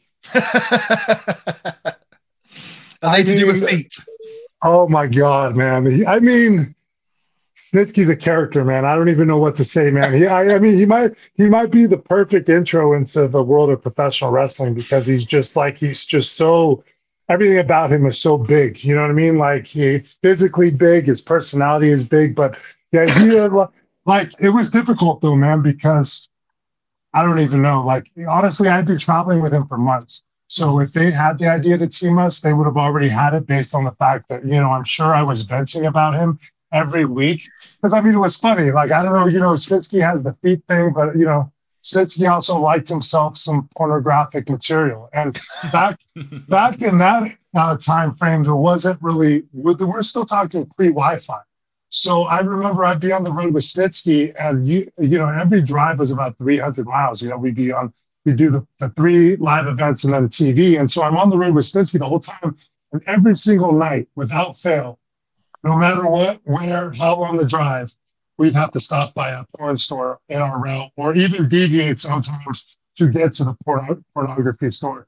And then I just remember I, I would, I mean, I would be in such protest of this that I would sit in the car because I'm like, we got a four, like we still have hours to drive. It's one in the morning. Like what are like we're in the middle of nowhere at this porn store, and I would sit in the car kind of out of protest, but more just to kind of hopefully hope to help expedite this process. But like then usually 20, 25 minutes would go by and then I'd come in there and then I get sucked into his world of nastiness. And then like the funniest part to me was always when I, I told the boys this, and I think it's podcast friendly, it's fine, but I just remember we'd come off these long drives, man, and Snitsky would we'd always stop by whatever convenience store or truck stop, and we'd have maybe about 45 minutes left in the drive. And Snitsky, it'd be like two or three in the morning, and Snitsky would get a Red Bull. He would get whatever kind of uh, ED pills they had, you know, sexual enhancing pills. And then if we were to truck stop, he would buy a set of like pantyhose, like that women would wear on their legs. And he would get in the car and he'd take that enhancement pill, he'd drink his Red Bull, and I'd just be like, what the heck is going to happen at the hotel? You know what I mean? But like at four in the morning when we check in, I like I never actually got the details. I mean, we know obviously what was happening, but like, I mean, you just know when he's drinking a Red Bull at that time that it's not gonna be some quick thing. I mean, we're talking about an extended. I always kind of envisioned it. I used to joke around with some of the boys and say that I envisioned it like kind of him like getting real aggressive with himself and throwing himself against the wall and making those. it's ridiculous to even put this out into the world, but yeah, this was my um, experience with uh, Snitsky. That's just part of it, bro. Like, I will say this though, thank God once Wi-Fi came out. The only reason I knew about Wi-Fi when I did was because of Jimmy. Because I, remember once there was a certain point where he had to only get a hotel that had Wi-Fi, and all I knew at that point was if we had a hotel that had Wi-Fi, we didn't have to stop at the porn shop. So thank God. so you were riding with him, but you weren't room, rooming with him then, no? Oh God, no! Are you kidding me? No, no, never, no. I couldn't. I couldn't. No. Um, but what? So and that's just part of the Snitsky experience. Once I mean, it'll be a part of my book one day. But um, what was the second question? I was so it was supposed to be Edge, right? But um, and this was just after the whole Edge Lita and Matt yeah. Hardy. Oh my gosh, you know, like what a weird time for me to be there. Like when I look back at it now, when I well, honestly, when I look back at it now, I think about some of the stuff I was a part of, like that little feud, the Chris Benoit tragedy even just like Shawn and Hogan working with each other right before I worked with Shawn. like all that stuff was real, uh, real weird. But it was hard to like internalize or focus too much on it because again, I was so like trying to make sure that I pulled my weight and did my job right. So it's not like I could just be like, oh my gosh, this is pretty darn cool to be part of the business to this extent around all this drama. But I, I just remember with the Matt Edge thing that um, you know the beef was obviously real, but once uh, Matt came back, you could tell that they had at least an understanding of being professional mm-hmm. and, and making you know like let's make this work for us. And but I do know that you know we used to make jokes all the time because anybody who worked with Matt Hardy after that Edge feud would joke around about all the potatoes Matt would throw, and they'd always tie it to the fact that oh we just came off that rivalry of edge and they were just probably laying it into each other which you know they probably were too i mean you know you might as well i get i mean not in a completely unsafe way but i mean you know i mean i'm gonna even hit my friend hard in a pay-per-view situation just because he's my friend and we're trying to you know in a safe way yeah. to do good business so i mean let alone you beefing with somebody i mean probably yeah i mean not in a way where you tell them we're we're gonna shoot fight over here, but you know, you might as well just you know let out some frustration. Well, it was a you know they they did the angle out of like a shoot thing, so I guess they felt like they had to kind of make it look real and like a shoot in the ring as well. I guess. Oh yeah, yeah, and there was that pressure too, mm-hmm. and. And I just, I'm just trying to remember what the vibe was like with the boys, though, because obviously everybody would have had. I don't know, maybe nobody was talking to me about it too much. I was, I was so new. Yeah. But, um, I just do remember that. Wow, God, like, I can't even. I can't even believe I was around for that type of stuff because that was feel, like when I was first starting. Do you feel like Edge had kind of heat with the boys over that kind of thing, or do people not really take sides? I think he did have heat, but I think he was also liked kind of so much that it wasn't like career. It wasn't like uh, obviously heat he can come back from because look, he did. You know what I mean? It was just. Yeah. I think people in the end of the day I mean, I probably Lita maybe took more ed oh, than uh, any of them. I, I think it's hard to say, man, because that was one of those things where like I was there, but I feel like to try to take the temperature on it was kind of difficult. Like I, I'm sure that our gut instinct is probably right that Edge took heat from it, but again, like it wasn't like career-ending heat, obviously, because he went on and did a great business and worked with everybody, and is still, you know, to this day he's loved actually. So for sure. Um, I just remember, yeah, that like every everybody kind of knew obviously the beef was real because of how they had given birth to it. But uh, you know, the way they approached it was very professional on backstage, and there wasn't like I can't remember awkward moments or anything like that. It feels like something, and I'm sure I heard they did this anyway, where they had sat down in a room and made some kind of understanding about how they were going to go about this. For sure, for sure. That is uh there's something else from the match that really stuck out, which I don't know if you remember this at all, but do you remember Matt Hardy's tan job for this show? my god, yeah. oh, why was it streaking or orange Dude, or it was all over the place, right? Yeah, like he must have done it like right before, like 20 minutes before he wrestled, and then maybe put like the water over him or sprayed himself water because it was just like flowing all over him. It looked so bad. It was very distracting. Yeah, some of those and uh, some of those tan jobs. That, I, you know, I rather, I rather just be moderately tan than look like ridiculous. Like you know, and some of the tanners look yellow. That's what kind of turned me off from self tanner. But like, I don't know. I just try to go moderate with everything. Like I'm not trying to be the most jack guy or the most tan guy. I'm just trying to look like a good amount of all of that, but still human. Well, I think I, think you did a good job. If you weren't trying to be the most jacked guy, then uh... well, no. Now I'm talking about now.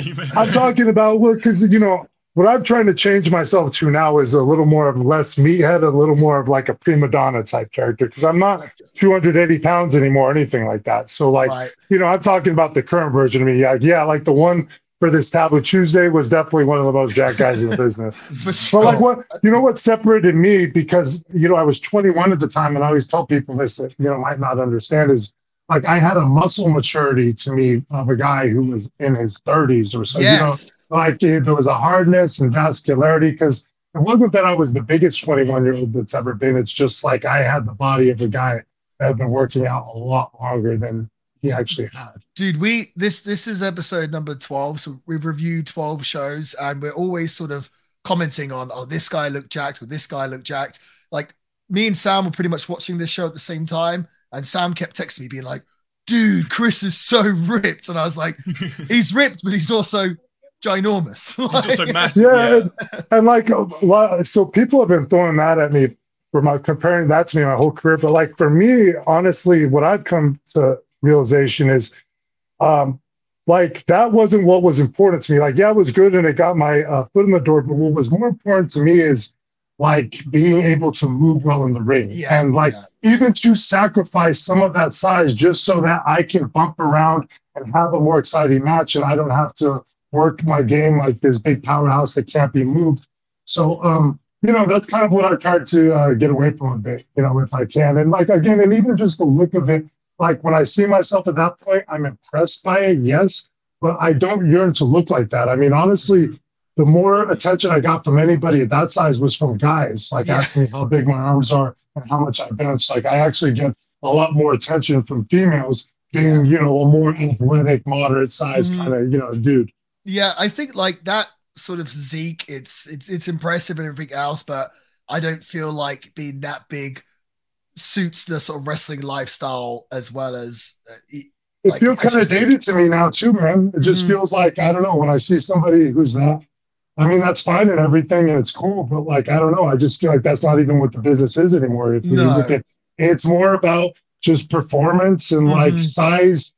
Size uh, doesn't matter as much. Like it always no. should matter somewhat because it's pro wrestling, and I always feel like people know it's a work, so you want to have some guys that look like they can beat the hell out of any civilian type thing. Yeah. But um, but uh, you know, it's just it doesn't matter as much, man. It's more no. about performance. Like, and again, that was the stuff that was more important. I gear myself towards my the eight year old version of me. What was important to me back then, and like, or even more so the ten year old version of me. And like, yeah, like because the eight year old version of me loved the Ultimate Warrior and all that stuff. But then as I got older, I loved Shawn Michaels, Bret Hart, Mr. Perfect. Mm-hmm. Those were my guys, and it was because you know, they had character and all that stuff, but they also moved well in the ring and they worked well around the ring. And that was just that was a huge thing for me. That your your look was important and your gear was important and you know, just like, you know, conviction in your promos. Yeah, yeah, for sure. It's more it's definitely more sustainable. Um, just uh, one more thing about this match. Do you remember this like this whole match? I guess the I, the feud or the storyline was Raw versus SmackDown. Mm. You were part of SmackDown um, sorry, Raw. Raw you were part of Raw. Okay, Rey yeah. and Matt are from SmackDown. So they had two referees in the ring as well. So not only did you not know what the match was going to be exactly, um, and you're kind of recording a bunch of stuff on the fly, they also had two referees in the ring at the same time. Do you remember that? No, I don't actually. So wait a minute, but they didn't. They stayed in the match the whole time. Yes, the whole time. A Raw referee and a SmackDown in referee, and the whole they were both on the ground counting at the same time. It was kind of all over the place. Like, Hold on a second, this is real. Like, wait, yes. how does how does that like that kind of feels like a big detail, but I have no recollection of two referees. so who was giving us the times? Like who? Like that's so weird. I have, dude. I have to watch this. I should have watched it back before I even got Yeah, on here. I'm this- sorry, I, guys. I was that was one of my questions I was going to ask you. That's why we got you on. It was just Yeah. chaos. Like, it was, Did it yeah. look like one of the referees was leading the show, or how did it look? I Hard honestly, to tell. I was trying to watch you guys. I, I, it was actually quite distracting the referees, and I What was is trying the to like. point of two referees? Is that to keep it fair and impartial? So the idea was, I think that Raw and SmackDown, I guess Bischoff and Teddy Long were kind of feuding. Oh yeah, they couldn't- They couldn't agree what the Raw Yeah. versus SmackDown match, like who the referee was going to be. So like Yeah. they both had a referee in there. Yeah, so okay. there was a That lot makes- going on in this match. Yeah. Yeah, it was a bit overwhelming, and then we the finish got messed up because the wrong guy took the fall. So I just I remember it was a very overwhelming day, and I it was in San Diego, which was uh is here in Cali. So I re- remember I drove down there, which you know usually you would think would be better, but I think was actually more stressful because of traffic. Right. But, uh, well, LA traffic. Yeah. Yeah, and yeah. obviously you're working here with, oh, go on, Sam. I was just say, speaking of San Diego, I just wondered what it was actually like working with Rey because, like, back then, I can't imagine, from my perspective, for you, like a better foil for like for you to be able to showcase you, right? Than like somebody like equally talented but with that unique size and frame. Just must have been perfect, right?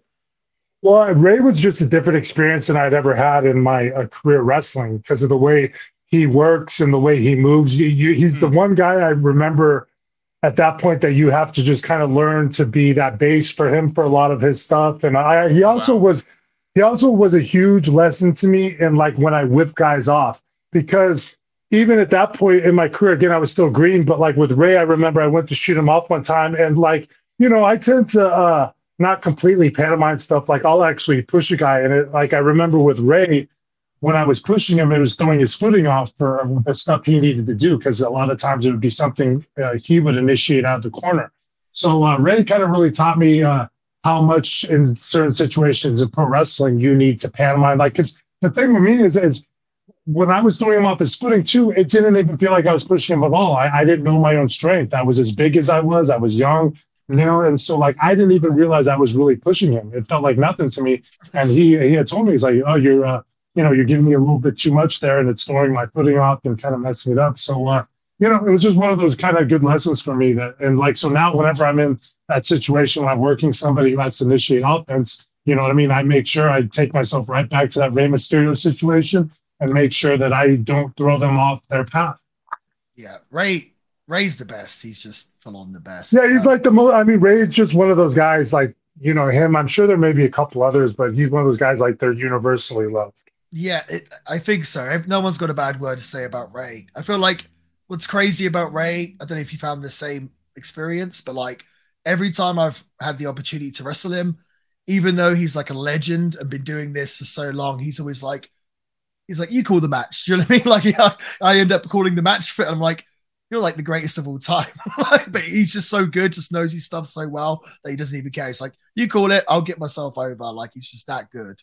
That must be a veteran thing too, because I didn't work him enough to uh like uh to get that out of him. But like that was my exact experience with HBK. I worked him Uh-huh. one time. I worked him one time at a at a house show. Or no, it wasn't right away. It was like I earned his trust in the first house show match, but there was a certain point where he was like, "You're calling the matches." You know what I mean? And like it went on for that like that forever, which you can understand was very awkward for me again because just to even try to tell a legend of that status, hey, this is what we're doing next. You know, I, I just phrased everything in the form of, and then, like I had the same mentality as you. It was like, oh shit, like you're the goat, and you're like I'm. But you know, it was. uh I mean, what a great confidence builder, and like, I mean, still probably the easiest work experience of my life, just because of the equity he had with the crowd and because of who he was to me. But like, you know, I'll never forget that same thing, man. Like just him having the trust in me to call the matches was like, wow, man, this is just, you know, that'll always stick with me because that was such a huge thing, you know, to have your childhood idol, you know, to even be in that experience with him, but then also to not, you know, to get the babyface version of him in the second run with who was actually, you know, like, you know what I mean? Like you heard, like the first version I was a fan of, but like I imagine he would have been very difficult maybe to work with. yeah. Or you know what I mean? I don't know. I always thought about that. It'd be like interesting if I had come in five, seven years before that and worked with him, like what that experience would have been like. right, right. So like this show, so if I'm getting this right, you're like seven to eight months into your like actual on TV WWE run. Um, you mentioned earlier about Vince and Johnny Ace. Like, who do you think at this time, like during the period of this show, if you can remember, who was like a big proponent of you? Who was like fighting for you in the office or in creative? Were there people that were sort of fans of yours that were pushing heavy for you that stand out?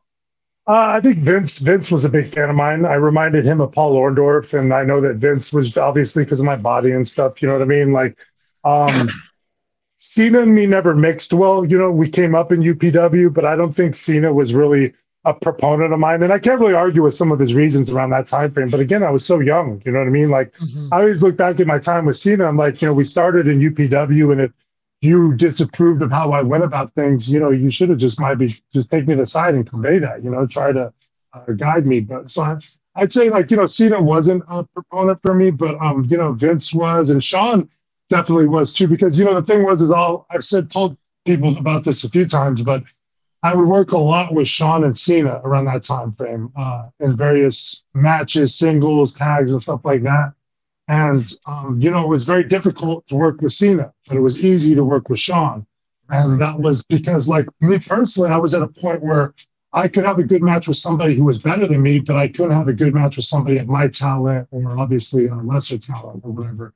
And Cena and me were close enough at that point. Like he was way more over, obviously, because of you know his character and stuff. But you know, we neither one of us were Shawn Michaels. Right. Uh, you know, Cena would complain about me like out loud sometimes. And I just remember one time Cena said something, and then Shawn rolled up in the same room and said, I didn't have any problem with him. And I was just like, thank you. Uh, yeah, like it's not all me, dude. Like, and I, you know, just looking back at it, I kind of realized now too, even just through, I think learning more about Cena is just Cena was very uh, obsessive compulsive disorder. Like, you know, like, and he would let that go when he worked with guys like Shawn and Flair and all that. But when he worked with guys like me, it would say he would feel like he had to take over and, and take control. Because I remember even at a certain point, he was trying to call my heat for me, which if you're a worker in the business, you know, that's like a terrible way to work. Like you can't have somebody calling your every single thing in heat because you're going to second guess your shit. And that's just not how it works. You know, it's their job to react to what I'm doing, not for you to call my offense. So, you know, it's just difficult. You know, some of the uh, on-job difficulties in that first year. well, it's funny you mentioned all of that because I was thinking so the era that you came in and were in WWE in this sort of time period, you know, they call it the the ruthless aggression era. And ruthless aggression. Ruthless aggression. And there seems to be so many guys from the ruthless aggression era that were kind of like either in the mid card or had come from, you know, like you from OVW. Uh, they had a short run at WWE and then just disappeared and you never saw them again. Like I'm thinking guys like like Rob Conway and Luther Reigns and a bunch of different even Snitsky, Snitsky to a degree. There were so yeah. many guys that just were there, then they were gone.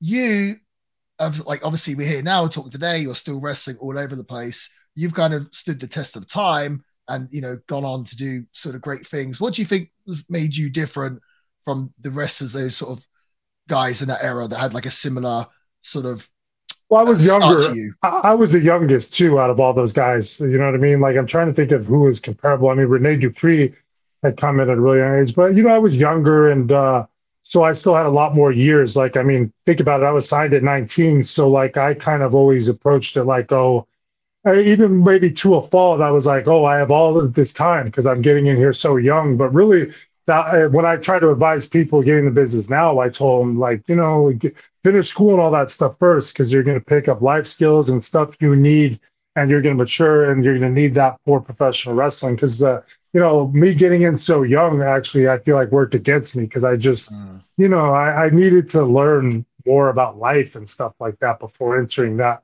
kind of field. But I knew exactly what I wanted to do, so um Wait, what was the question? Sorry, I feel like I might be trailing well, off. I, I guess like a, a, lot of the guys, it's like they have oh, their standing the test of time. I yeah. Like a lot of guys get Oh. fired, they get fired from WWE, and then are like, "I'm done with wrestling." You know what I mean? But obviously, you didn't take that approach at all. I just couldn't imagine not doing this. I Mhm. just couldn't like it was ingrained in my head since I was about 14. I loved it my whole life, but then it was once I turned 14, I just knew that for sure I wanted to do it. And I never wavered in that, even in like my early rejection before getting signs. Like I faced, you know, I tried for Tough Enough and stuff and faced rejection, but to me, it was always back to the drawing board, back to the drawing board. Then I got signed. And even to this day, it's still kind of like, I guess back to the drawing board. It's like, okay, well, what do I have to do to, you know, like we were talking about before we came on air to maximize these last few years and make use of, you know, what I think I'm still capable of now. And, um, but, um, I don't know. I just love it. I can't imagine doing anything else. You know what I mean? And, and like people still kept booking me based on what I did in WWE. So, I mean, uh, to me, when faced with the option, it's like, well, shoot, I'd rather travel and go perform regardless of if it's 200, 500, 5,000. It still uh, beats the hell out of doing any kind of Right. routine job. I mean, another thing is, is I just can't imagine ru- going through life with the same kind of daily routines. So, like to me, one part I like about wrestling is it just breaks up the whole routine. You go, even if it's a pain in the ass, you go somewhere else, you see a different restaurant, you stay at a different hotel, you go out if you want to, and then you know you come back and you're kind of rejuvenated to be back in wherever you're residing at that point. Yeah, yeah. I always feel like that. I, I will say this, dude. If I would have been signed when I was 19 years old, I would have been fired within a week. Like that, you know what I mean? Like that's way too young, Harter. like mature. Yeah, and I was so impressionable. You know, I'd never, I didn't have a dad growing up. Uh, not that I'm trying to make this some somber story for me, but I came into wrestling and I didn't have my dad kind of growing up. So, like, I just was, and I wasn't used to a locker room atmosphere because I didn't play team sports per se. So it was just, and I'm not saying that, like, it just made it a very overwhelming. It was very cool though. Like, it was just as cool as it was stressful. Like, you, because I think any fan can imagine just if you're this hardcore fan and now you're stepping into that world, you're a part of that world, like you're gonna have almost uh, equal amount of excitement as maybe anxiety and stress because you want it to go well. You want certain people, obviously, if not everybody, to like you, and you know, it's just uh, it's all. You know why it's overwhelming too is because it, it means so much to all of us. Like the, the ones of that of us that go to this extent to get in the business, it usually means like everything to us. You know what I mean? Because it is. You know, we're Yeah. passionate. We're passionate about this. That's the, the only reason you you can really kind of get into this business, but then stay in it is because man, you really love it and you're passionate about it. You You've gotta I mean? You've got to there's a lot of there's a lot it. of bad stuff about it too. And Yeah. you have like that's the thing is there's a lot that like people who wouldn't be wouldn't want to deal with, and then they usually might you know get out or whatever. But so you have to be passionate enough to deal with like all the other stuff, whether it be rejection or traveling all the time or or you know crappy promoters or whatever. Yeah, it's it's definitely tough. Um, I don't want to take too much of your time. I know. Sa- so Sam was going on to me about when I told him Chris is coming on the show. He was going on. Oh, I love the Master Lock challenge. I love the Master Lock Oh. challenge. So you wanted to Do ask something about that, Sam? oh god yeah i love it so, so okay so you you know when you're not actively thinking of anything you just like get something that's just playing in your brain like a screensaver for your brain for some reason for me it's the master lock challenge with the big show where you refuse to participate until he's wiped down with a towel which is Yeah. just like so demeaning and I just like it's the funniest thing. Like that is my favorite kind of um, character recurring segment in wrestling is the Master Lock Challenge. I just I just think it's the funniest thing. But I've got to Well, ask. I, so- I, rem- I remember with that one we we tried to get it on him, but we couldn't. oh, really? right. Yeah, like, and then we were experimenting with other ideas. Like, one of the ideas was to get a chain or something to make up the difference. But Right. then we realized that that made no sense because I think it takes the tension off the neck, I guess, which is the whole point, right? So um, I don't remember even what we've. I just think I never got it on him, right? Right. And then yeah, well then you got in a mood. And then it, and, it all went, and then it all went to shit like it always does, which is why it's so funny. Well, that's because Carlito probably messed up whatever plan we had, because that's usually what what happened around that era. Is we had some kind of plan, and then just Carly would deviate from it and it would all blow up in our face. But you know, that kept us uh, that was pretty entertaining for a time. Oh yeah, definitely. I, I was just actually wondering though, like, what did you have any kind of like challenges, like getting the Master Lock challenge, like segment idea, like pitched initially? Because, like I said, they do often always just like embarrass the challenger and you and always go crazy. I just wondered how that was to like pitch or if it was just smooth sailing.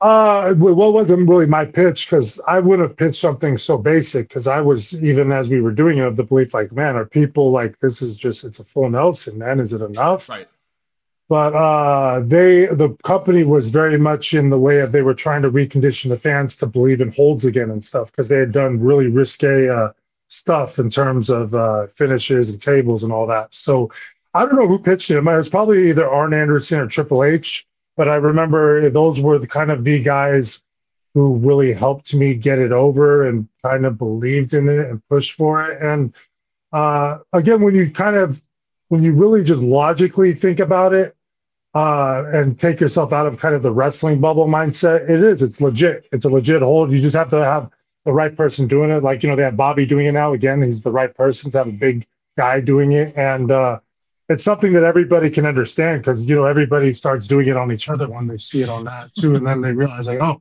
well, this is legit. You know, if you torque the guy's neck forward, that's going to cut off the blood flow They turn purple, they pass out. Yeah. Well, Bob, Bobby beat the challenge, didn't he? Did you pass the torch to him, or is that why he does uh, it? Well, unwillingly, unknowingly, I guess I did. But like when I look at wrestling uh, in general, uh, you you know, as a whole, it, it kind of almost makes sense that the guy, you know, Bobby breaking it would be the guy to adopt it. You know what I mean? When you, you just think about that, it's like, oh well, okay, that kind of makes sense. Doesn't change the fact that uh, you know, and I've been pitching this for a while now. I mean, I'd love a Hurt Lock versus Master Lock situation. And I think it would be a cool and different match in this day and age. But you know, we'll see. But uh, you know, I I I think sometimes that WWE is the type of place where they might not even want to remind people of the master lock. You know what I mean? I'm not. I I, I feel that? like well, I feel like every now and then they'll you know the rumbles and stuff they bring people from the past. So I wouldn't necessarily. I I kind of I kind of get what you're saying. My question, I guess, about the the full Nelson. Be honest, like when Bobby started doing it, did it kind of annoy you at first, or were you kind of like, oh, it's cool, he's kind of keeping it alive? And how did you feel at first? Well, I was just kind of indifferent. Uh, at, mm-hmm. at, certain points, I just thought of, well, what does that mean for me? Which, mm-hmm. when I really thought about it from that standpoint, I'm really like, oh, well, that's not good for bringing back Chris Masters because they're giving your hold to somebody else. But also, I was never kind of at of the mindset of going back really either. So, like, that's why it wasn't so emotional to me. I just think I fell on like, oh, okay, that's interesting. What does that mean for me? And then once I got past that and just realized, well, what it doesn't really matter. It's not like you had this eminent goal of returning there.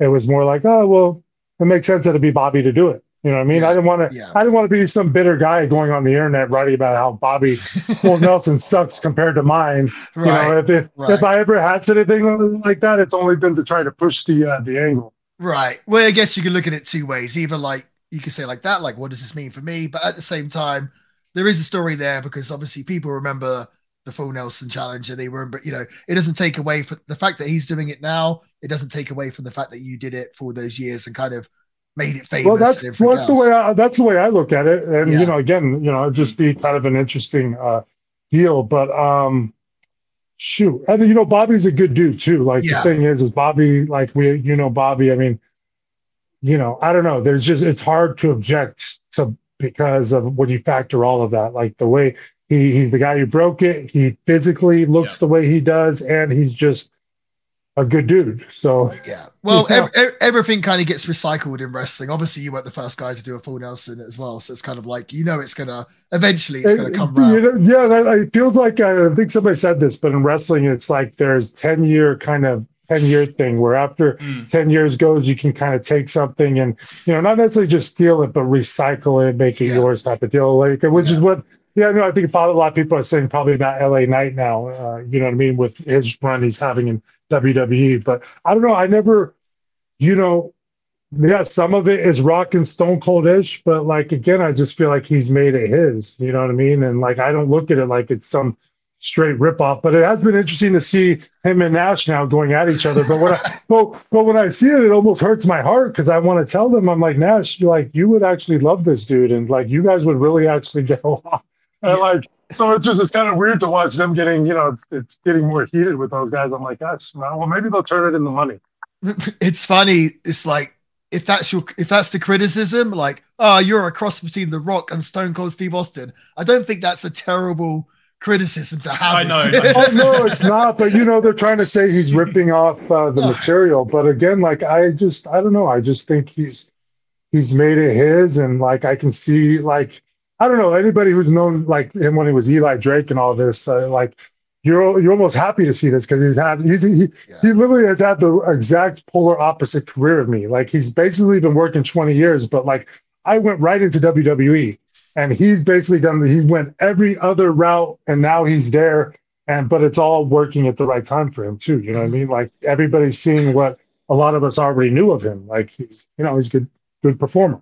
I i think it's just really cool that someone has got over organically and the WWE has decided to pick it up and they're, they're rewarding him getting yeah. over. Do you know what I mean? Rather than ignoring That was it. the other thing. That's the finishing pieces puzzle is he got all the way to that point and then he even had to do it in spite of Vince McMahon. Mm-hmm. And not everybody probably knows to the extent of that, but like I will tell you, man, like they, it was not easy for him uh, by any means. You know what I mean? I mean, everybody knows about the gimmick change he had to do and everything, but I mean, again, Vince even basically had him written off because he was 40 years old and like 40 is one thing when you've been there before, but I think it's four, uh, 40 is a whole other thing when it's like this is now your debut to the WWE. Right. Yeah, that's interesting way you put it, like the opposite to to your like your career. Oh, complete, yeah. Like it's a trip to see, but it's also inspiring, man. When I see mm-hmm. uh, him, I see Bobby, I see Carlito. Even though Carly hasn't re-debuted, it's not. You know, I never have any hate for any of these guys. If anything, it inspires me. It's like, oh wow, like there's still uh, a chance for me to do something. You know what I mean? In this, exactly, you know I mean? exactly. I mean, you just said about you know. I'll just ask you a few more questions because I don't want to take up too much of your time. But um, you mentioned about obviously you spent a couple of years or a year or so at OVW. Have you heard or seen this new OVW documentary on Netflix yet? No, but I do plan to watch it. And I did uh, return to OVW about a year and a half uh, ago, or maybe even two years ago, to work with uh, Mr. Spectacular. So I got to see what they're doing now. You know what I mean? Oh, Which cool. is, you know, it's still uh, the same OVW, but obviously it feels a lot different. right. At the same time, it's uh, it's weird going back, but I'm definitely going to watch this series. I mean, uh, there's I know quite a few guys I know in it. You know, uh, Fanny Kid is in there, Cal Hero, yeah. and so uh, have you watched it? I watched all seven episodes. Yeah, and um, it was pretty good. It was pretty good. I think. Is it like docu? Is it documentary type stuff? Yeah, but it's shot very well. Like the the wrestling scenes that they shoot, it's like a movie. It's it's done so well. I think for me, it's kind of funny because like the story is like a struggling wrestling company. So for me, it's not like a new story because I'm like, well, I've worked for those sort of companies for like 20 years. You know what I mean? So for you, you might watch and be like, yeah, it's no, nothing new to me. But I can imagine someone that's outside the business or doesn't even like wrestling watching it being like, what is this circus? You know? Well, is it is it popular? Is it really popular on Netflix right now? Uh, I think it's doing pretty well. I think, yeah, I think it's done. Well. My my my first question is like, what what is if it gets really popular? Like, what is what does it put out to the uh, universe about professional wrestling? Right? Is it good? Is it bad? I mean, not that I guess it matters too much because you got stuff like Vice and all that now. There's always yeah. some kind of negative stuff, but like then again, I mean, the only reason I ask is because sometimes these things blow up on Netflix and then right. people's perceptions of wrestling might be based on that. So yeah, I'm not sure if it gives I don't know if it gives the best impression. Is Al Snow on there? Al Snow's on there, right? Oh yeah, he's all over it. Yeah, Al comes across great. Al comes across really well. Yeah, grumpy, but you know he's great. He's funny. Is um, his voice still scratchy? Yes. Yeah. Yeah. Oh yeah. when did when did he turn into John Laurinaitis? I, I do not know. I, I remember. Know. I remember. I saw him like a year ago, uh, and he had like. Uh, these hiccups that wouldn't go away, and he, his voice was uh, scratchy. And then like he got rid of the hiccups, but the scratchy voice just stayed with him. I, I personally feel like Al looks like better now than he ever did. Like I think with the short oh, hair yeah. and the tan oh, yeah. and he's jacked, I think he looks better than he did back in his prime. So Oh yeah, well you know what? I think a lot of guys have kind of done that. You know, you just figured out in this day and age that the fountain of youth is taking care of yourself, you know, going to the gym, you know, whether you're bodybuilding or doing, you know, like the functional training and you know, try to put the right stuff in your body, man, and then you'll uh, can age gracefully. If not, be for us guys, we can even have a second prime sometimes, you know? Yeah, absolutely. No, I agree. And Shawn Michaels did that, you know, so it's, it's Ah. definitely possible. Um, so the Oh, last you're, thing, talking about, you're talking about his actual second run, second run. yeah, the second run, you know, like it's. Oh it's no, but I was, you know, I'm thinking about like you look at guys like The Rock at 50 years old or whatever, and you know he looks Dude. amazing. So- Again, Carlito looks amazing. dude, I saw that um, you know, The Rock came back on SmackDown the other day, and I saw this meme which just completely blew my mind, right? So did you see The Rock's return or pictures of it at Yeah, all? what is it? The 2003 to 2023 one or something like Well, that? it, that it's- it says this. It says that so The Rock. So when he did that segment on SmackDown the other day, he's the same age as Bruno was when Bruno came back to help David, his son. The same age as Hogan was when Hogan was Mr. America. The same age as Flair was when he was pretending to have a heart attack in WCW, which is like late nineties. The same age as Shawn Michaels was for his Saudi Arabia match, and the same age as uh, Hardy Race was when he was managing Vader. And I was just like, wow. yeah, well, that's so that's the perfect. Like that's what I'm saying. Like, yeah, not even a second prime in terms of your in ring wrestling. I'm talking about a second prime in terms of how you physically mature and how you age. You know what I mean? There's two Yes. ways you can go. You can either go off the cliff, or you can actually be maybe better uh, in some ways. Yeah, because you gain that years of knowledge of like how to look after yourself and everything else, and it becomes more of a priority as you get older, right? Like, But also, Now- some guys, some guys just look better with some maturity. You know, I'm just talking about even from a physical standpoint. true, Yeah. true, true. Well, I want to get this if you if it's cool with you to finish Yeah. this on a um a word association game. We have a little Oh, bit boy. of fun. So basically, because I want to obviously we're talking about Taboo Tuesday. There's kind of a host of different talents on this show. So if you're cool with it, I'd like to ask the name, and if you can just give me like the first thing that comes to your head. It can be one word answers, or it can. It, it, there's no rules. You can do whatever you like, but Okay. if we could do that, I think that would be fun. Okay. okay, you ready? Yeah. Mick Foley, Legend. Rob Conway, Ego. Ooh. Tyson I mean that in a good way, Rob. Tyson Tomko, Badass. Lita, Cool. Eric Bischoff. Oh my gosh. Uh Stumped you. And you know what? It's weird because I there's like a word association for my personal interactions, and then there's like almost a fan word association for you know what I mean when I think of about somebody like Bischoff because like he's a really personable and nice guy, but like that's not what I you know I also lean towards the Bischoff that I didn't even know and watched and stuff. So I'm just trying to think of what my summation of him would be. Um, Just first thing that comes to mind. just a good dude, you know. Nah, I can't think of he's a good dude, you know. Uh, Gold Dust, Hilarious. Trish Stratus. I mean, I had a little crush on her, so I'll just say crush. You know. I think I think everyone did. Yeah. Triple H. I'm, I'm going to say intimidating, and I've told people this before. I'll just explain why. Is because even when Hunter wasn't angry, he would just have this face. You know what I mean? Like I think Randy kind of marked it one time. You know what I mean? And he would always look like I would have. I remember I'd be traveling with Randy, and we would show up to the building, and I'd see that face, and it just he'd always make me feel like I'd done something wrong, even if I hadn't. so like I always just. I always just looked at it like, man, that face, just some of that face makes me always feel like I'm in trouble or something. Go ahead. The resting bitch face, whatever they call it. Yeah, I guess that's it. He had a guy version of that. Yeah. Batista. Fashionable, jacked. Get- well, I had John Cena on the list, but you already kind of spoke We about already John. know now. Yeah. Um, and uh, the final one, Shawn Michaels. Ah, the goat. Yeah. You don't, you Just- don't, you don't think it's Bret Hart? Well, I mean, uh, Bret and Shawn were both my guys, but Shawn was always like my main. I don't know, like it's hard. It's one of those things because I I'd never want. I never want Bret to pull up something, and you know, it's like one of those things where you you know we won't want Bret to hear that because I I love Bret that much too. But like you know, both of them were just my guys. But you know, Shawn really just uh, you know the showmanship and stuff and the athleticism and you know. But again, you know, Bret was just they were just so different too. You know, there was stuff about Bret that you could also he had a way of selling that was just as believable but different. You know what I mean? But Mhm. like, I just know that like my favorite version of Worker was always the heel that would bounce around. You know, athletic heel that would bounce around and stuff like that. So that's why you know Shawn and Flair were kind of my and Perfect were one, like my main guys. Yeah. Again, people always compare them, but it's not really fair to compare because they're quite obviously different talents. Do you know what I mean? It's quite. Well, also you just you needed both of them. Like their rivalry too was a big part of uh, each of them because it was so real, especially to us watching, and we knew it was real, and Mhm. and how competitive. You know, like that's what you strive for in any sport is guys who are that competitive with each other. You know what I mean? So yes. you know, and that just makes for the best content, the best uh, athletics, the best whatever, and that's what it was with them. Those guys were so competitive with each other, and it just gave us uh, some really compelling stuff to watch because we knew it.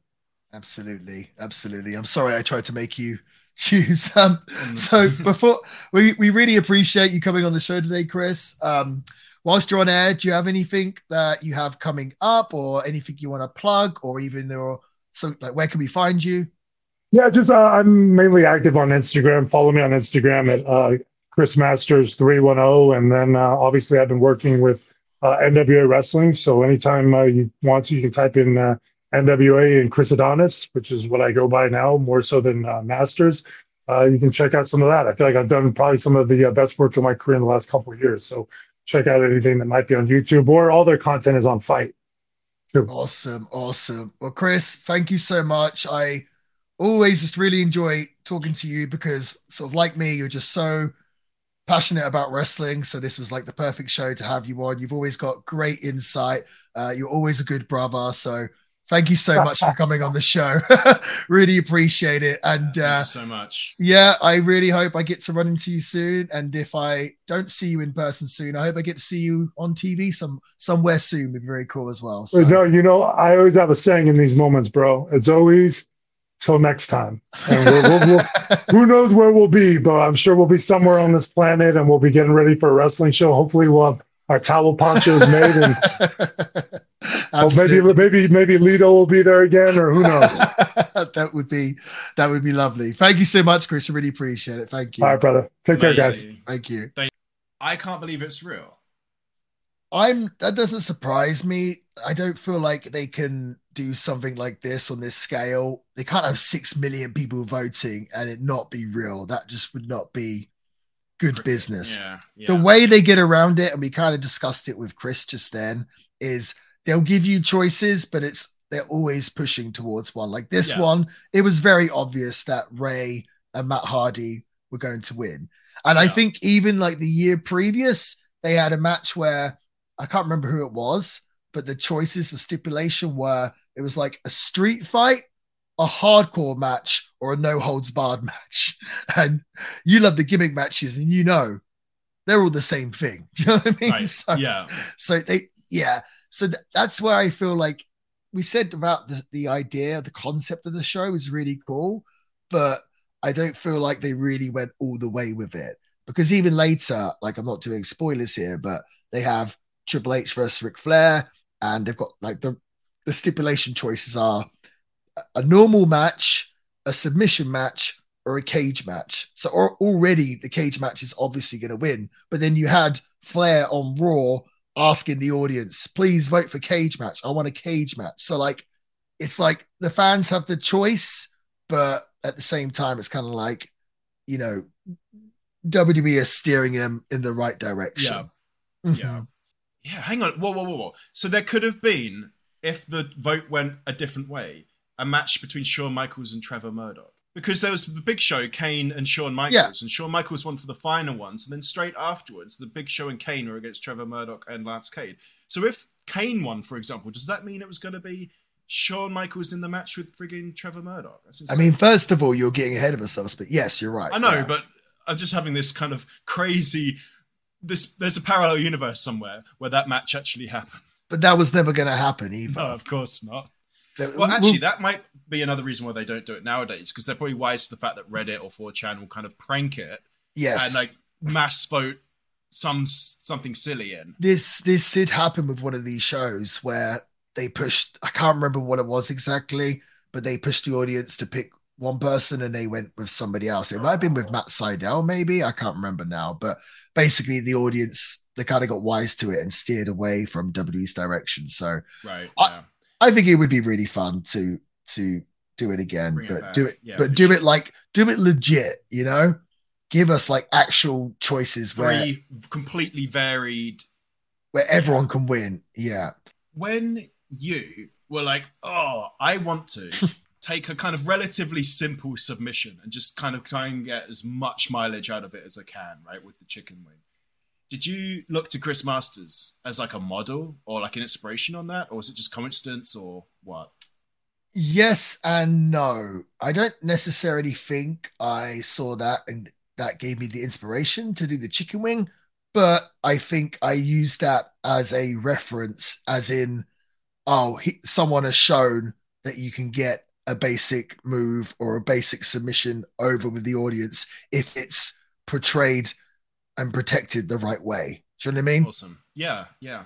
So yeah, I mean that you were asking me a few weeks ago, like what examples of, of simple submissions or sorry, simple finishes do you like or you know think work well? And of course, the full Nelson, you can't get much more basic than that for Masters, and he got it over to the point where, as we discussed with Chris, they're still doing it now with Bobby Lashley. Mm-hmm. So, but yeah, that was very nice of Chris to come on the show. Very generous with his time. Um, yep. You know, I said, Chris, can I just borrow you for 10, 20 minutes? And we end up speaking for over an hour. So thank cool you guy. so much, yeah. Chris Thanks, Masters. Chris.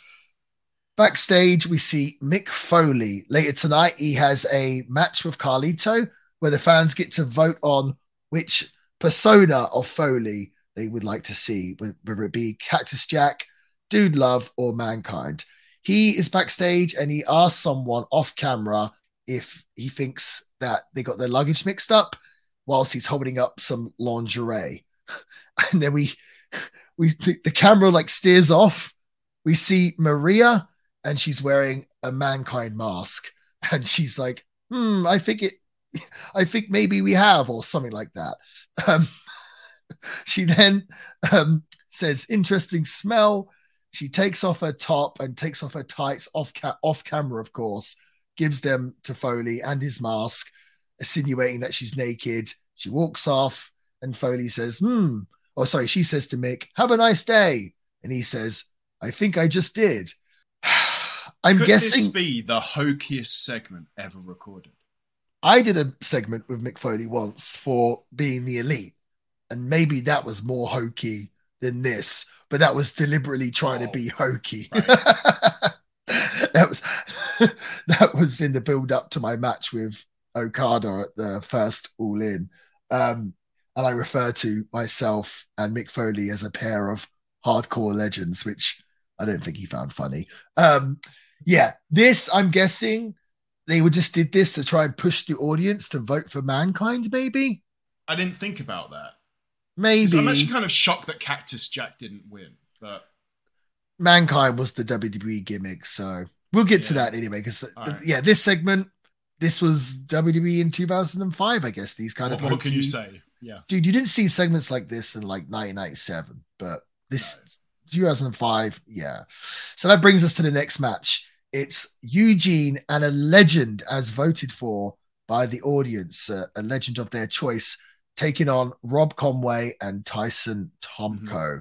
The fans, they voted for Superfly Jimmy Snuka with 43% of the vote over Jim Duggan, who got 40% of the vote, and Kamala, who got 17% of the vote. What was disappointing about this, this came up, and I was just obviously I was watching it, and I I might have seen this show when it happened all those years ago, but obviously I don't remember it. And I was thinking, please be anyone but Snuka. Like he he he looked by far like the how do I say this nicely? Like he didn't look as well as the other two guys or as in good a shape. And I thought, please be Kamala. And if not, please be Duggan. And sure enough, they picked Jimmy Snuka. Um, so that led us to Jimmy Snuka and Eugene defeating Conway and Tyson Tomko in six minutes and 21 seconds of pretty grueling action yeah. Of all the things you feel like WWE made a misstep on, I feel like Eugene is probably the worst, right? I mm, I don't think so. I don't know. I mean, his character obviously that wasn't how he was in real life, but then no one's character is like that. I, I think when people ask Eugene about it, or Nick Dinsmore as his name is, you know, he says that he he gets a lot of mail and and people telling that he was a massive inspiration for them or people with oh, wow. okay. similar abilities and everything else. So I was personally never really offended by it. And it's, you know, wrestling's entertainment. So Do you feel like he's a Gilbert ripoff though? no. I also don't like the, the word really rip off and like like when I put that um Del Rios, the fake Scott Steiner Like Scott Steiner, yeah. Real up. You know, I remember someone said, "Oh well, Steiner was just a rip-off of superstar Billy Graham."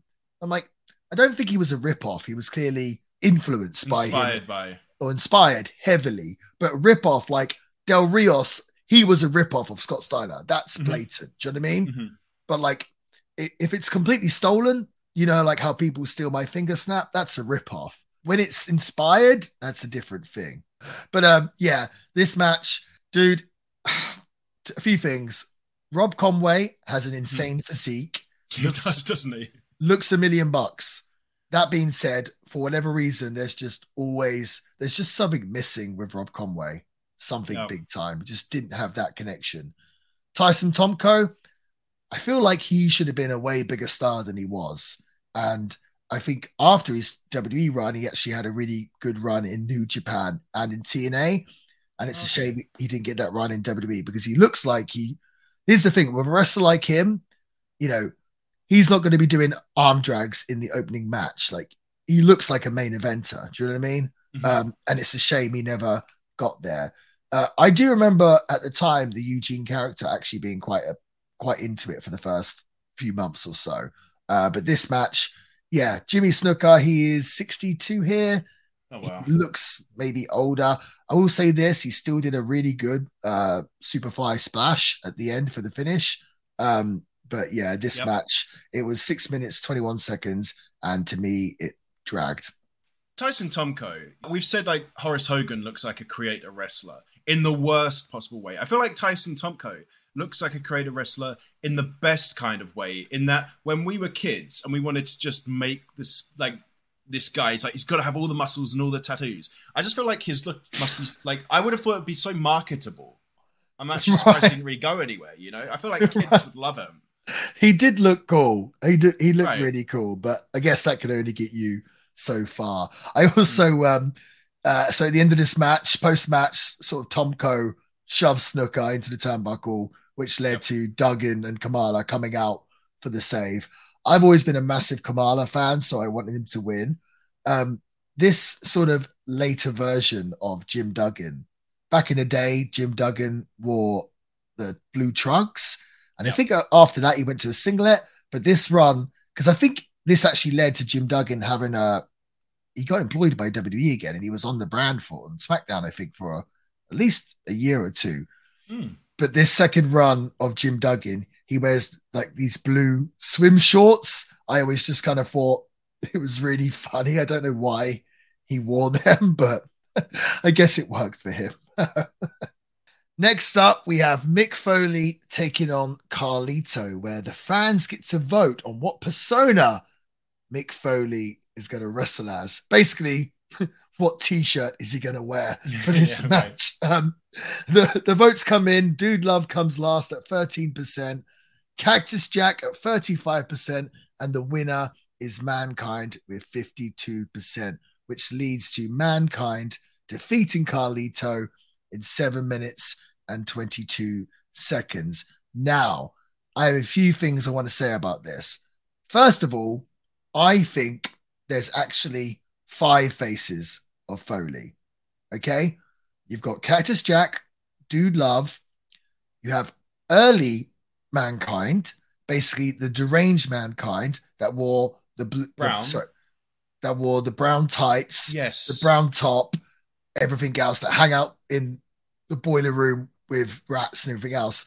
Then you've got the mankind, which was kind of later on in 1999 that teamed up with The Rock and was basically Mick Foley wearing the mankind mask, but with the white shirt, the jogging bottoms, and a and a tie, and Mr. Socko and everything else. the And have then a nice day one.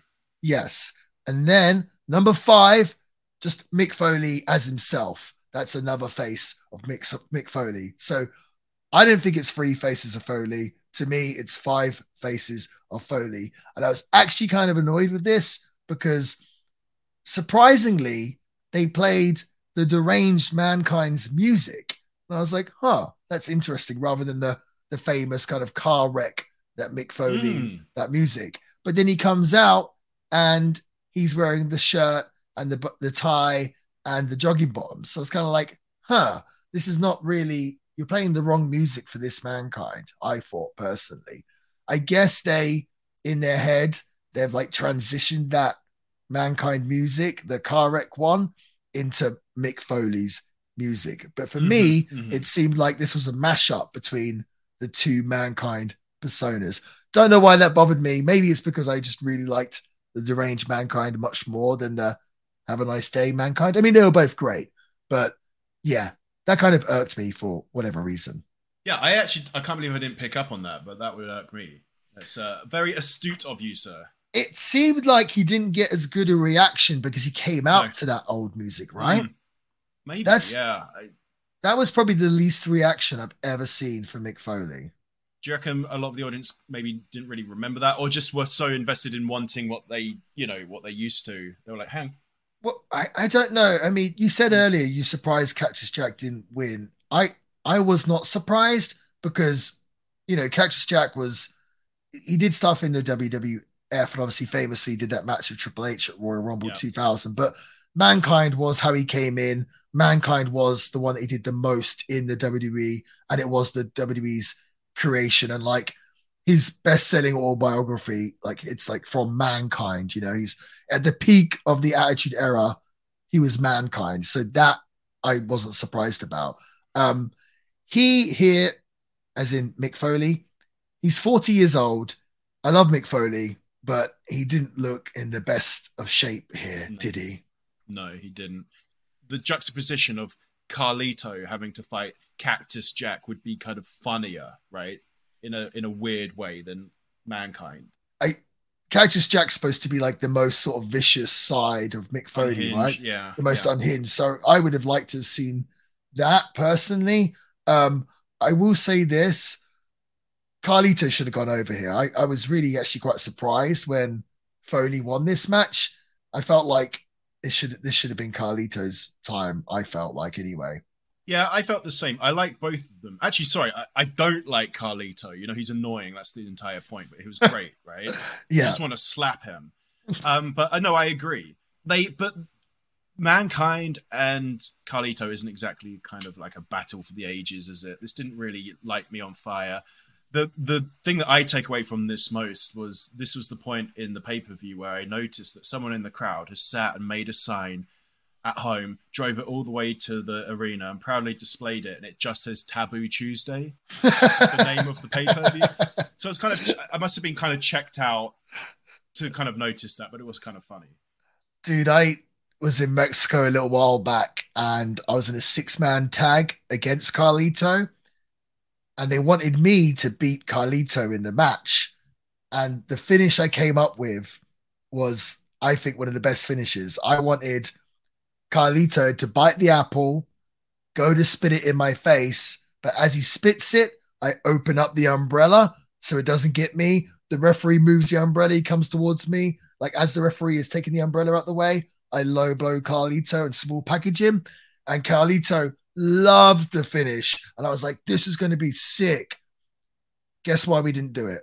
You, I don't know. You weren't allowed an umbrella on the plane for terrorist reasons. No, uh, Carlito didn't have an apple with him. I was like, Carly, It's kind this of is your whole- thing, guys. this is your whole gimmick. Like you didn't bring an apple. So he was like, we'll save it for next time. We'll save it for next time. Now I think he's employed by WWE again. So I I hope Carlito carries one of those uh, man bags around his chest like Chris does now, but just with apples in it. just full of apples. How can Carlito, of all people, forget to bring an apple? I don't know. My God. I don't know. Do you feel like he looks better now? Like he looks in really good shape now, doesn't he? He's he's definitely a body guy now. He looks amazing. Yes, yes. Next up, Eric Bischoff was in the office complaining on his cell phone about Teddy Long. Vince McMahon shows up and Bischoff is sucking up to him. Hmm. McMahon said he's ready for the Raw vs. SmackDown match. McMahon wasn't able to watch it and he asked if Bischoff if Raw had lost. And then Bischoff admitted that they did. And Vince ripped on him since this is a Raw pay per view. Bischoff complained that Teddy Long had cheated. McMahon said he was disappointed in Eric Bischoff. And McMahon said this isn't the same Eric Bischoff that damn near put him out of business. Vince says he hates excuses, so he asked Eric what he's going to do about it. Bischoff asked Vince what he'll do. Vince said he's not going to do a damn thing, and he told Eric he's on his own. Vince asked him to for his creative and killer instinct. Vince wished him luck in the next Raw vs SmackDown match, which is Batista representing SmackDown and the coach representing Raw, and Vince left.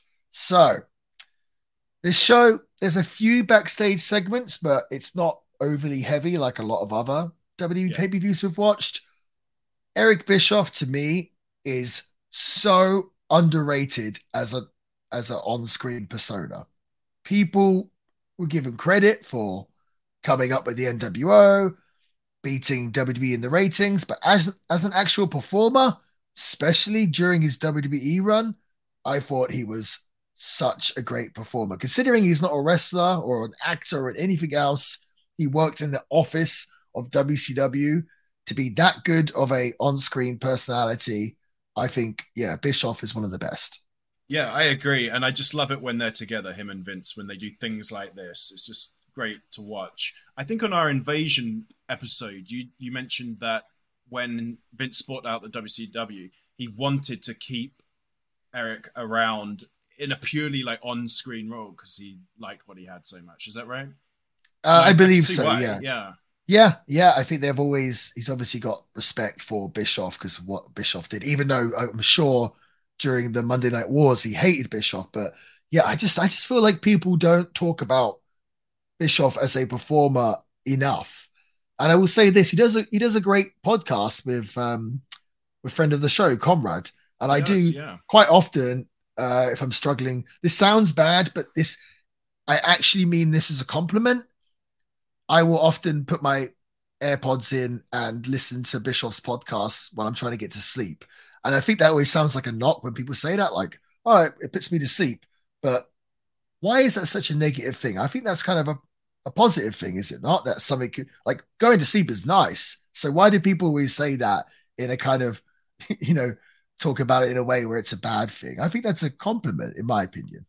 I do as well because it's not up to like us, for example. It's not up to us how people enjoy our content, right? We can't say no. You have to actively listen to us.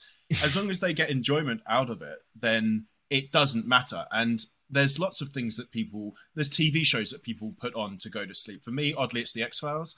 Yeah. But you know, we all have our thing, and I think that's a very. If if somebody said to me, uh, "Hey, you're," you know, I, I listen to your podcast to get to sleep, I'd take that as a massive compliment. oh, 100%. they love at the soothing sounds of our beautiful voices. Exactly, exactly. so next we're going to see the three choices for the third man in the main event tonight, which is a world championship match between John Cena and Kurt Angle. And the third place is up for grabs. The choices are Shawn Michaels, Kane, and Big Show. And basically, the two runners up will get a tag team championship match next. So Big Show comes in with 16%, Kane with 38%, and Shawn Michaels with 46%. So no real surprises there. Um, if anything, I mean, Kane had 38%, Shawn Michaels with 46. It was closer than they probably were hoping because clearly they obviously they wanted it to be Shawn. Michaels. I think they even had Shawn Michaels win a three-way match with Big Show and Kane on Raw like a week or two before this, and they were clearly setting up for Michaels. But Kane was in there with a close second. So, yeah. And I guess the reason why they did this reveal earlier was to get, well, it's because they got the tag team championship match up next. So, and also, I guess it also gave the guys more time to plan a world championship match on pay per view, even though they all probably knew it was going to be Shawn Michaels in the first place. So, Yeah. that leads to our next match where Kane and the Big Show defeat Lance Cade and Trevor Murdoch to win the World Tag Team Championships in seven minutes and 59 seconds. Sam, can you think of any more two wrestlers than the Big Show and Kane that have had more face and heel turns than the two of them. I was thinking of that actually while I was watching that match. It's interesting that you brought that up, especially Big Show, because I just sorry, go on. Well, because I was watching this and I was at first I thought they, they were heels, and then I realized, oh no, they're baby faces, but they've changed so much, it's so hard to tell what they would be at any one point. And also, a lot of people when they change, they sometimes change their um, outfit as well. Where these two don't, like whether they're face or heel, they just they always kind of look the same. And yeah, so it was interesting, but the only way you could really tell is by looking at who they're against. Does that make sense? Also, both Kane and Big Show, because they both have been around for so long, have had so many different tag team partners. It's kind of funny that they found themselves, or they found each other, should I say.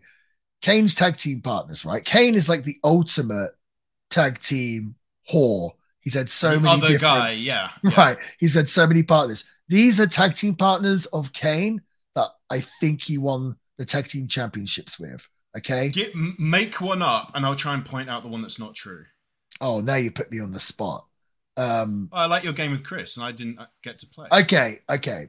So we've got Mankind, the Hurricane, Big Show, Test, Rob Van Dam, X Pac, Daniel Bryan, and The Undertaker.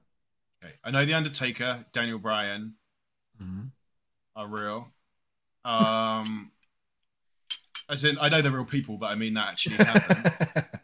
Uh, who else? X Pac. I don't think I've seen that, but that I know there's something about him because I saw the green cane. So I wonder if there was some hint there. But that actually may be what you're throwing me off with. I'm gonna go for X Pac. Absolutely wrong. You're absolutely wrong. Kane and X Pac was like my favorite tag team. Ah, damn it. They were a great tag team. We've got to watch some baby views of Kane and X Pac. When I was a kid, I was obsessed with that. The uh, the one I was lying about was Test. He was never a tag team Okay. champion.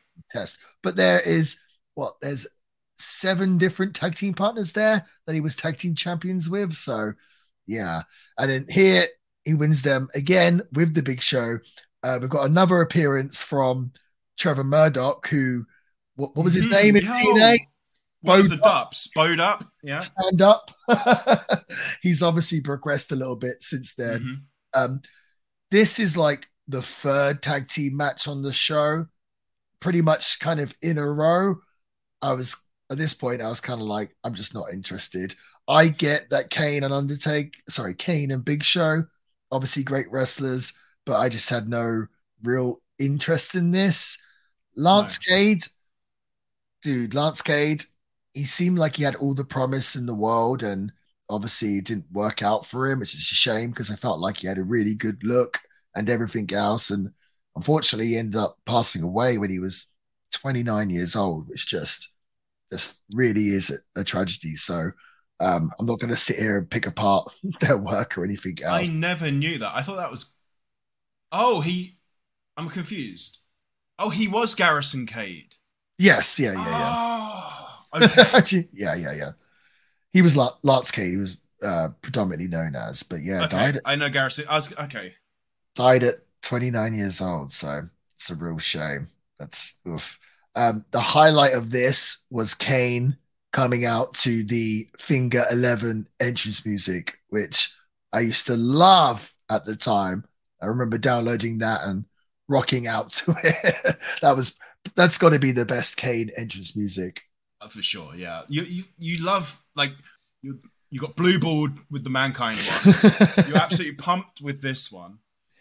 entrance music is so important. That's Yes. it's so important and i think that's been a big reason for my successes. i just have a great entrance music that people love that's a big deal when these other wrestling companies i remember i mean tna had some good ones but for the most part not the best at music. And wcw also didn't have the best music. And i feel like it really hurts the product. You know what i mean? Like the music Yeah. is one of the most important things. So I was happy to hear Finger 11. And I'm assuming, Sam, you're going to be happy because the next segment is Vader and Goldust in the locker room with Jonathan, Jonathan Coachman Turned into known- Sean Connery for a second. sorry, also known as the coach as he's getting ready for his match with Batista from SmackDown. What I was a little confused here. Was the coach supposed to look like The Rock. The Rock, or was it just I- coincidence? He'll be another one of our Dollar Tree figures, right? He was a Dollar Tree Rock figure. um, we will get into that match, but just before the Coachman Batista match, they show the vote for the women's battle royal. Uh, so they're going to have a women's battle royal, and the fans get to vote on the women's outfits for the match. And I know exactly what you're going to say.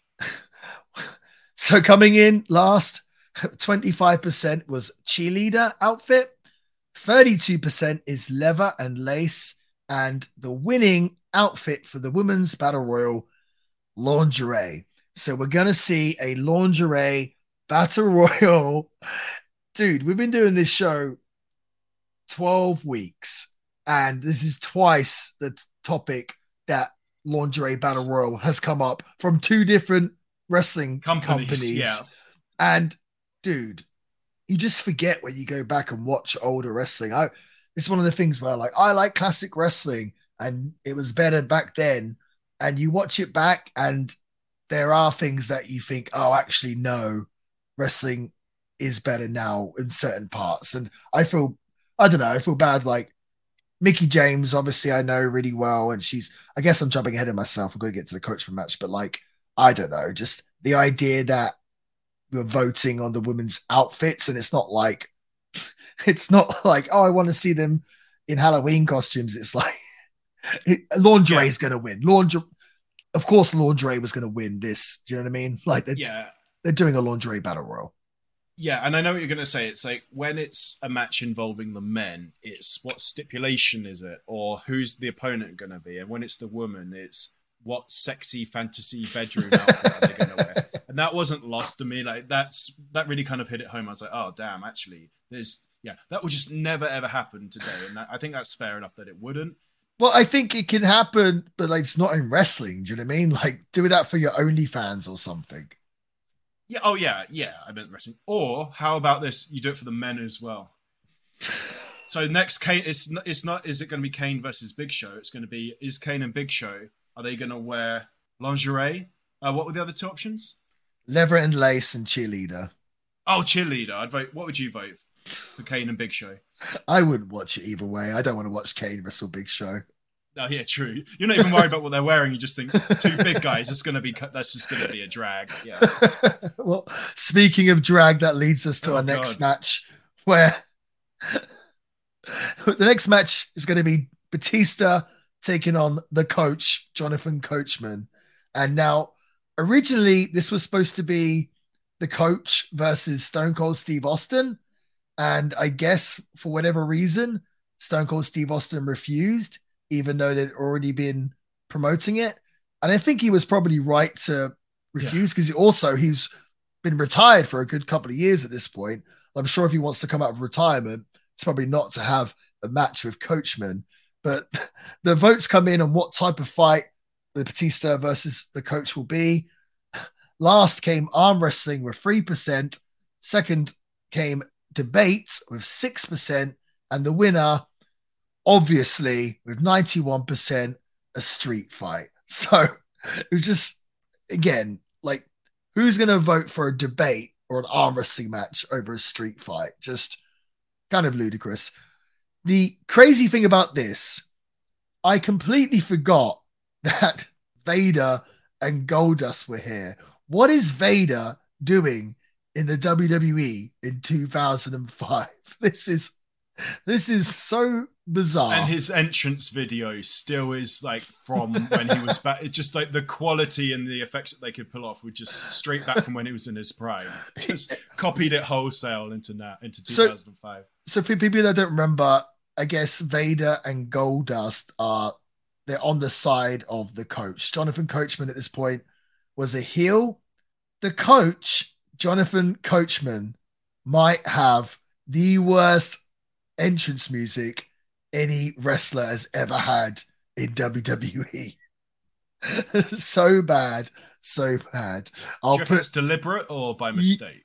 Hundred got to be percent, deliberate, right? hundred percent. He's an annoying heel character. Yeah. They gave him annoying heel entrance music, just unbearable. But anyway, um, of course, well, I guess not necessarily, of course, because Coachman did have Vader and Goldust. It essentially is a handicap match. Batista at the time is the SmackDown World Champion. Batista beats Coach in four minutes and 22 seconds. This was pretty damn, pretty damn awful. I'm a massive Vader mark, but Vader from his prime. He's 50 years old here, but he just he doesn't look in a great way. Even your boy Goldust doesn't look too good No. here. This was No. he's in like 10 times better shape now.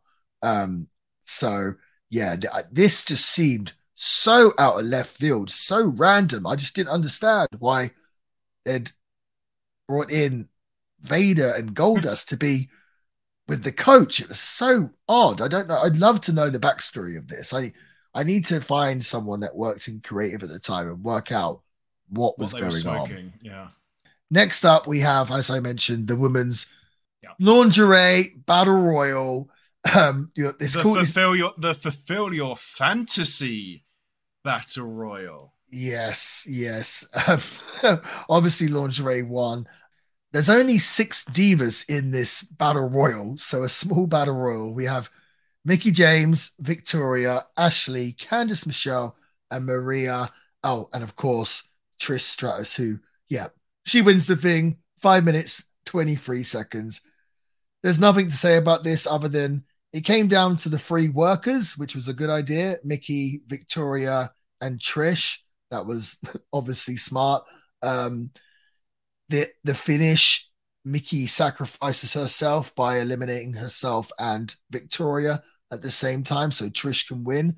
This was actually Mickie's first pay per view appearance, and she debuted not long before this pay per view, with the storyline being that she was an obsessive fan of Trish Stratus, which turned ugly and she became a stalker, which led to that kind of famous WrestleMania match between Trish and Mickie. But yeah, th- after the match, they go to interview Trish Stratus, and Mickie takes the microphone and just starts saying about how Trish is so amazing and she can't believe she stood near the Trish Stratus. And you can see Trish getting really frustrated with her and was setting Yeah. in the seeds for this. Oh, I think this woman is crazy, and I think she likes Trisha a, a little too much. Uh, That was without doubt the highlight of this whole segment. And I think that Stalker storyline was just so perfect because I mean, look at Trish Stratus. You can you can totally see this being real life, huh? Real, yeah, yeah, for Right. sure. And actually, when at the end of the match, when she was being interviewed and Mickie just kept interjecting and just gushing about how Trish Stratus is great. Every time Victoria and Trish Stratus are on an episode, I gush over. I seem to gush over them. When I was watching it, I was like, "Oh my god, I'm Mickie James." you know, yeah. I actually didn't mind this. I know it was whatever you want to say about it. I actually kind of enjoyed it. I noticed um, it was a battle royale, and Mickie and Victoria went out through the middle rope or under the middle rope, and I was like, "Hang on a minute!" But I didn't want another steamboat incident, so then I looked up the official rules for WWE, and in a women's battle royal or Royal Rumble, they can be eliminated not just over the top rope, but through the middle and bottom ones as well. They say And that in interestingly, yeah, and in, well, I must have missed that, but interestingly, those rules came about for women's Royal Rumbles as well, way before the first women's Royal Rumble, which is 2018. I don't think that is the rules for the women's Royal Rumble now. In fact, it's not. They they have to go over the top They changed now. it, did they? Okay. Yeah, yeah. When they when they used to do these women battle royals, they could go through the ropes. But I think since they started the women's Royal Rumble, it's always They been over the top rope. that. Okay. Yeah, yeah, yeah.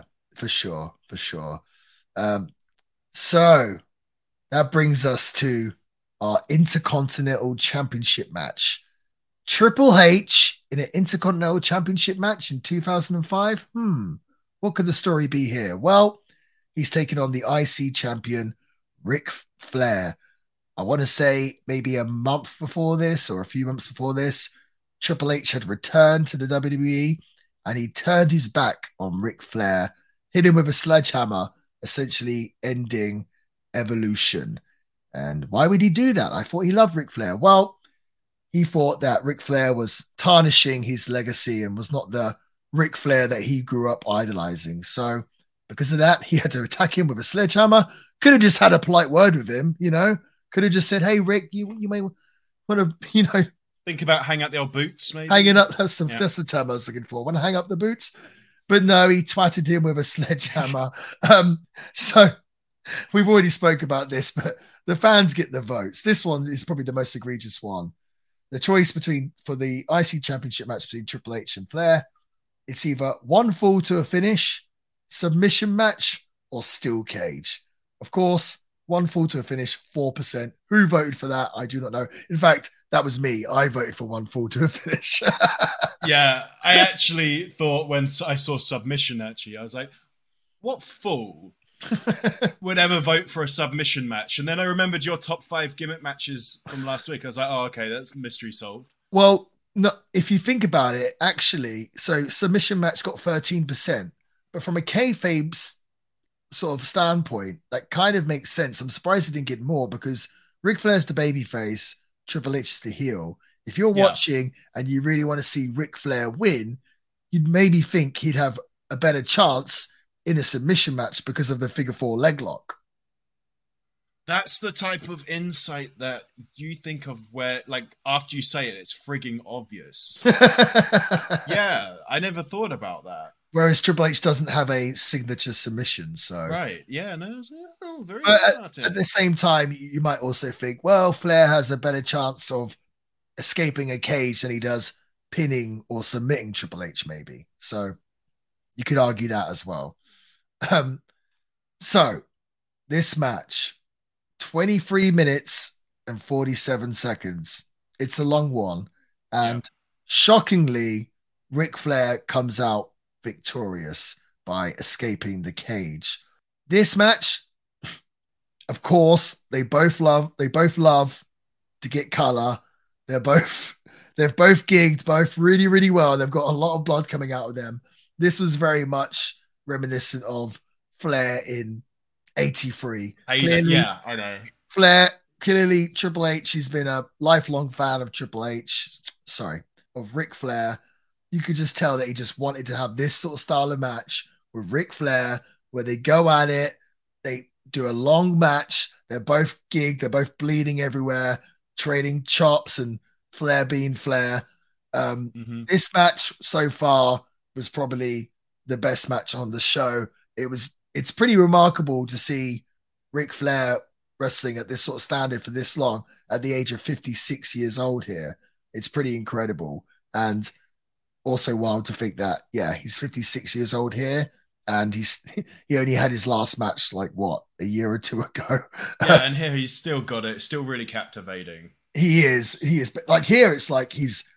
I mean, he's 56, but like they're they're showing him as like old. Do you know what I mean? Yeah, but he still wrestled. But um, no, this was enjoyable. I I love Triple H. I love Ric Flair. Not the biggest fan of steel cage matches, but this one I enjoyed because it wasn't like now you see steel cage matches and people are bringing in tables in the ring and kendo sticks, and I'm like, this just defeats the the, the purpose of the cage match. Do you know what I mean? Right. They told a really yeah. they told a really really good story. Surprised to see Triple H put Ric Flair over, but it's what the audience wanted to see. Triple H here, so he's always been in just phenomenal shape.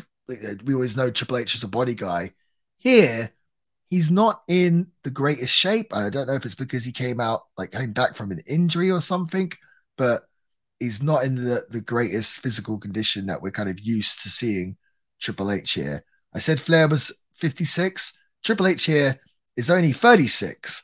And he look he's got the Lemmy um Yeah, Beard. the, mhm. he, which I thought looked terrible. looks goofy. Yeah, I can't stand it. I ca- yeah, anytime like there was also a point in like 2003 during the Triple H reign of terror where he shaved his face completely and he had no beard and he just didn't look right. And here with that. He that, has to have the whole. yeah, he needs the beard. Yeah, Yeah, it, it really make it really just completes it. Yeah, it's like the final piece of the puzzle.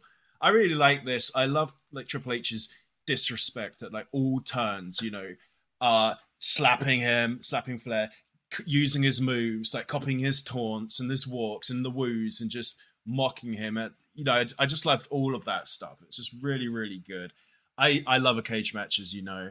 Yeah, I really I really enjoy this match. What is the referee's name? I didn't Do you know? I didn't. Because I'm Oh. pretty sure Joey Styles said referee Mickey James with the two count. Mm, no, it wasn't Mickey James, but No, I know, but there's a there's a referee that's also coincidentally called Mickey James. no, Don't you find that weird? there isn't. No. But he's okay. He His said Mickey James. He, well, maybe he got it wrong. What's the guy's name? We'll have to I don't know. out. I can't remember who was refereeing. Who, if you're listening, go back watch that match. Joey Styles, pretty sure he says referee Mickey James. Anyways, I've got to ask you, what's the point of a cage match if the officials just open the door? Well, you're allowed to escape the cage. That's that's how you win the match by escaping the cage. Yeah, but you, you yeah, but you can climb over it. What is the what do you need to do to get them to open the door? Nothing. So you You- can just have them open the door from the start, and just run out. Well, yes, that that is that I wanted to do this at Ring of Honor when I was a booker. I wanted to book a cage match and two guys in the ring, the bell rings, and they both just run to the cage and climb over and jump down and see who jumps down first. I think like because that's what would happen in a shoot. Do you know what I mean? but that's that's climbing over the cage, which uh, makes sense. Mhm. I just don't understand how a door can be open. Then what's the point in the cage at all? well, you still got to The door is it. open at all times. Yeah, You s- You've still got to get out of it. but there's no challenge in walking through a door. There is challenge in climbing over a cage. There's no obstacle. Yeah, I don't think traditionally cage matches didn't have a door. I think that's something Right. that the WWE implemented, and yeah, I didn't. I don't know. It, I I don't. I never really thought about it like like that where I didn't like it. I think it's fine because you still got to beat up your opponent enough to get out the door. And it does make for a lot of good sort of dramatic moments where you know wrestlers are trying to reach out to get through the door and the their opponent stopping them. I don't dislike it personally. I do dislike it, mm-hmm. and we'll just have to leave that. I dislike I dislike more pinfalls in cage matches. Oh, I feel like you have to escape. Right. I Right. just wish it was always over the top. Yeah, what's the point of a pinfall? What's the point of a pinfall? I feel like when a cage ends in a pinfall, you're kind of like, well, what's the what's the point? You know. um, but overall, really good. Flair wins with these, like I want to say, three chair shots to the head. Triple H kind of gets his hands up, but I'm not a big fan, of course, of, of chair shots. But this was done in the right context. If you're going to do them, do them as a finish. And they sold them really, really well. Where Triple H looked like he was dead from the free chair shots from from Flair. It was really dramatic, and I, I like the idea that the only way this 56 year old man could beat the game is by resorting to to steel chair shots These to the tactics. head. So yeah, yeah, so that I actually thought it was a really good finish. I agree. I just googled the referee was called Mickey J J A Y, and Hmm. unfortunately he passed away last year. Oh, that's a shame. Yeah, That Mickey rings a bell J now. J A Y. Yeah, Mickey J Henson or Oh. Mickey Henson. Okay, That rings a bell. okay. Um, but yeah, so far for me, I mean, dude, it's Triple H and Ric Flair. I mean, Yeah, you're gonna get entertainment. Right. I remember. So Flair came back to the WWE in what, 2002? And then he ends up having the match with, is it Vince he has a match with first? Or yeah, he has the, the match with Undertaker at WrestleMania. And before long, he ends up basically being a full time wrestler. Yeah. And I know, I remember going to a house show during maybe 2003 or 2004, maybe even two, yeah, probably 2004. And just because Flair had been wrestling and been doing the chops and the whole crowd woos. And then I noticed on this house show, like every wrestler on the show was doing chops.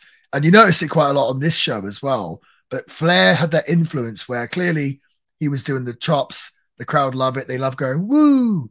And just at one point, like the whole roster was doing chops whilst the crowd go woo. So clearly that was his influence on the uh on the roster. Kind of reminds me of like when Kurt Angle started doing overhead belly to belly suplexes, and then Yeah. everyone was doing overhead belly to belly suplexes. But with the chops, I remember sort of Stone Cold Steve Austin in his last year, him doing loads of chops. And, and I to don't me, remember that. yeah, and it didn't really No. suit Steve Austin whatsoever. I didn't feel, you know, him No. doing chops. But I guess because of Flair's influence, everyone just thought, oh, we'll start doing chops now. That's pretty funny. I actually never knew Stone Cold did that. yeah, I'm, I'm, I'm pretty sure that it just doesn't because I've never seen it. Mhm. Just saying it, just doesn't seem right. Like It doesn't just seem doesn't- right. Yeah. it doesn't. You're going to see those shitty Steve Austin punches, the ground and pound. Oh yeah, of course you do. Yeah. or the stomps in the corner. Oh yeah. So, so it's time for the main event, the WWE Championship triple threat match. WWE Champion John Cena defeats Shawn Michaels and Kurt Angle in Mhm. 16 minutes and 42 seconds. I have a feeling that Flair and Triple H went over because I'm surprised that the IC title match got. Let me try and do my longer. math like six or seven minutes longer than the world championship match. Hmm, that seems like maybe they went over their time. Of course, it's Flair and it's Triple H who's basically the boss. They're going to do whatever they want. But um, yes, as we mentioned earlier, Michaels won the vote over both Kane and the Big Show. This was a really, really good match, as you would expect. Shawn Michaels, Kurt Angle, two of the absolute Yeah. greatest of all time. John Cena, he is also great, but this is 2005, so he's not quite the John Cena he would become, but he still holds his own for this match. Um, yeah, I really, really enjoyed this. This was honestly, as you can probably tell from my review so far, this show match wise was kind of whatever. The Flair and Triple H match picked it up as to be expected. And this match actually I thought was phenomenal. And I actually thinking about watching this match again because I actually really, really enjoyed it. Yeah, I mean, we've got three very American men giving us some, right. Kurt Angle, with Shawn Michaels, and John Cena. Right, three very American men giving us some like good, honest, clean American wrestling. And I was like, I bet Marty loves this. I was thinking that, and I actually wrote down. I bet that this is. I I bet that this is your match of the night. I got that written down. You can tell us at the end, but I just I just know it is. It has to be. Uh super good. Really like this. Question, Sam. Hmm. So this was Shawn Michaels' second run, which you know he came back after he had the back the career-ending back injury, which took him out from '98 to 2002. And a lot of people suggest that his second run was better than his first run. Also, actually, before I give you my question, there's a theory about Shawn Michaels' back injury. So, in his first run, a lot of people sort of accuse Shawn Michaels of faking injuries because, you know, to miss shows or to not drop a world championship or a championship belt and everything else. And Shawn Michaels obviously had that back injury in 1998. I saw a theory or heard a theory that Shawn Michaels basically pretended or either said that his back injury was worse than it was in 1998 because he saw that Stone Cold Steve Austin was going to be the top guy and Stone Cold Steve Austin was going to surpass him. So he's like, screw this, I'm going home. And I, I know at the time as well, he was really struggling with his sort of personal demons and Yeah. substance abuse. And he went home and basically WWE paid him the whole entire time uh, to oh. to essentially not go to WCW. WCW ends in 2001. Yeah. When does Shawn Michaels come back? 2002. Yeah. So they were paying him to not go to WCW, but then when WCW's gone, all of a sudden he comes back. Hmm, there could be some kind of truth to all of that. What do you think, Sam? I love a good conspiracy theory.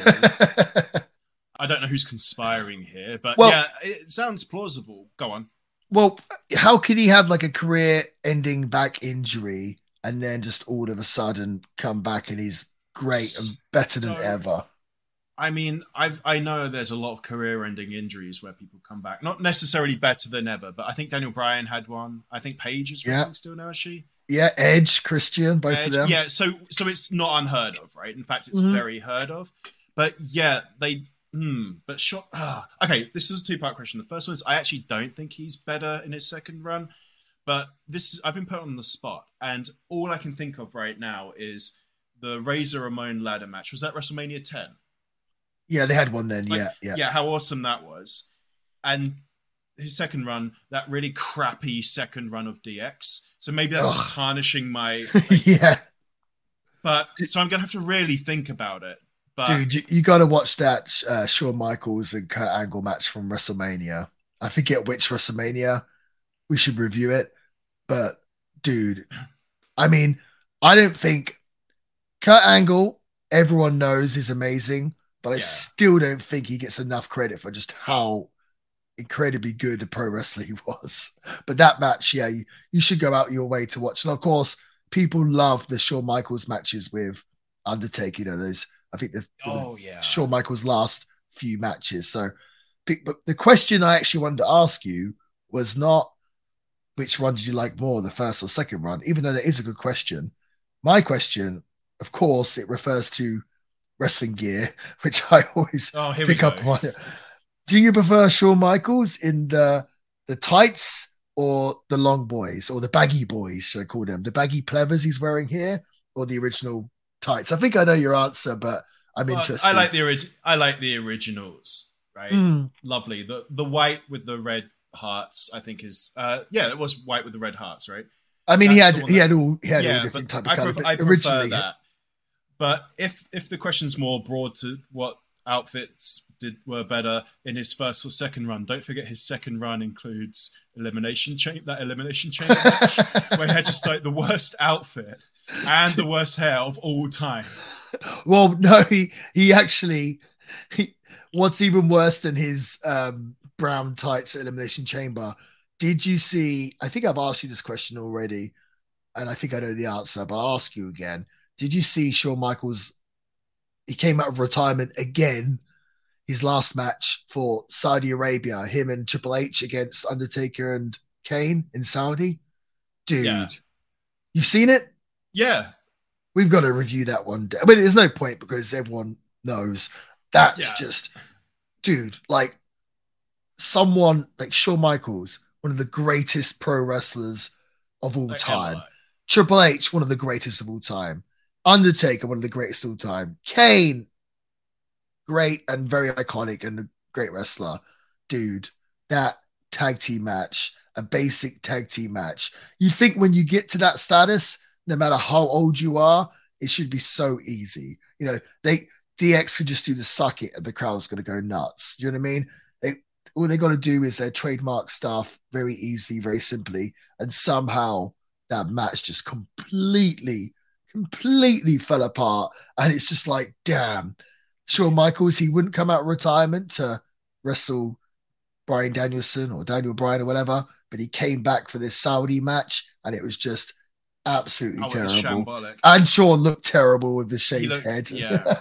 I don't know how it could possibly be so bad with such like a veteran, like multi-veteran caliber of uh, parti- participate participants. I mean, Chris just said right that back in 2005, Shawn just like knew how to like you know he's like he was so comfortable He's in the his best. own abilities. Yeah, and that's back in 2005. You can only assume because this second run was good that he could just learn and experience even more, and then it just culminates and his swan song's just just shambolic. Dude, like that's probably the most talent in a match for the worst match. How do I just like that? that? golf. Yeah, yeah, no, like the the the gap there, the golf, like the the talent to just shambolic rating is just it breaks all the machines that can measure such a thing. Yeah, it, does. was. Uh, well, also, it's probably the the most highly highest paid worst match ever. the rumors were that Shawn Michaels got paid something like three million dollars or maybe more for that match. So it makes sense why he would be like, okay, I'm just gonna I'll do it. I've yeah. retired, but dude, if someone offers Think you of the three money. Three million dollars to do a tag match, you're gonna do it, right? Oh, 100%. I do. Like- There's nothing I wouldn't do for $3 million. if they asked you to wrestle in Saudi Arabia, you'd be there, right? of course. Yeah, definitely. By this point, you must know how to work a little bit now, Sam, after all this wrestling I've made you watch. yeah, all the wrestling you've made me watch and uh, your insight and the insight of our guests, I reckon I'm, pre- I'm I reckon I'm better than I could put on a better show than that. Could you could you put on could you do a better TKO than the the TKO we saw from Marc Mero on episode one? I think my mum could. It was yeah. Um, Oh man. but we should probably actually get back to the match. Um, yeah, But yeah, I uh, me personally, awesome match. I, I I again love love Shawn Michaels, love Kurt Angle. Kurt Angle is still underrated. Here, this is 2005. This is he's not in the WWE much longer till he goes to TNA. I always used to think it was cool. I'm going back to gear again when Kurt Angle would wear like the black leotards. I was have- thinking that. Yeah. Yeah. And um, yeah, he's just a machine. And I think at the time he was having his sort of problems with his substance abuse. So it's even more incredible that he could go out there and just be an absolute Yeah, I would have known it. Yeah. no, no. But And- um, John Cena holds his own and just yeah, just Mhm. great piece of business. Go on. Ano- another final match banger with Cena in two weeks in a row, which is pretty cool. Wow. Yeah, I, I just, I, we will always, I think we will always agree that Kurt Angle is like underrated. Well, I Severely. just think I just think when people are asked who's the best wrestler of all time, people will say Kurt Angle is one of the best wrestlers of all time. But when uh, people are asked who's the best wrestler of all time, they won't say Kurt Angle. Does that make sense? I think that's fair. I think that's fair. Would you say Kurt Angle? I still don't think I would, but See, I, I wouldn't because I'd say Bret, but I'd say Eddie. But or Eddie, I'd say Bret or Eddie. Yeah. yeah, but there's an argument for everyone, but it just seems yeah, like true, true. it, it never seems like people are brave enough to put Kurt Angle as the as the number I one I agree. I think that's exactly time. I feel like we should at least give a appreciation post on IG eventually.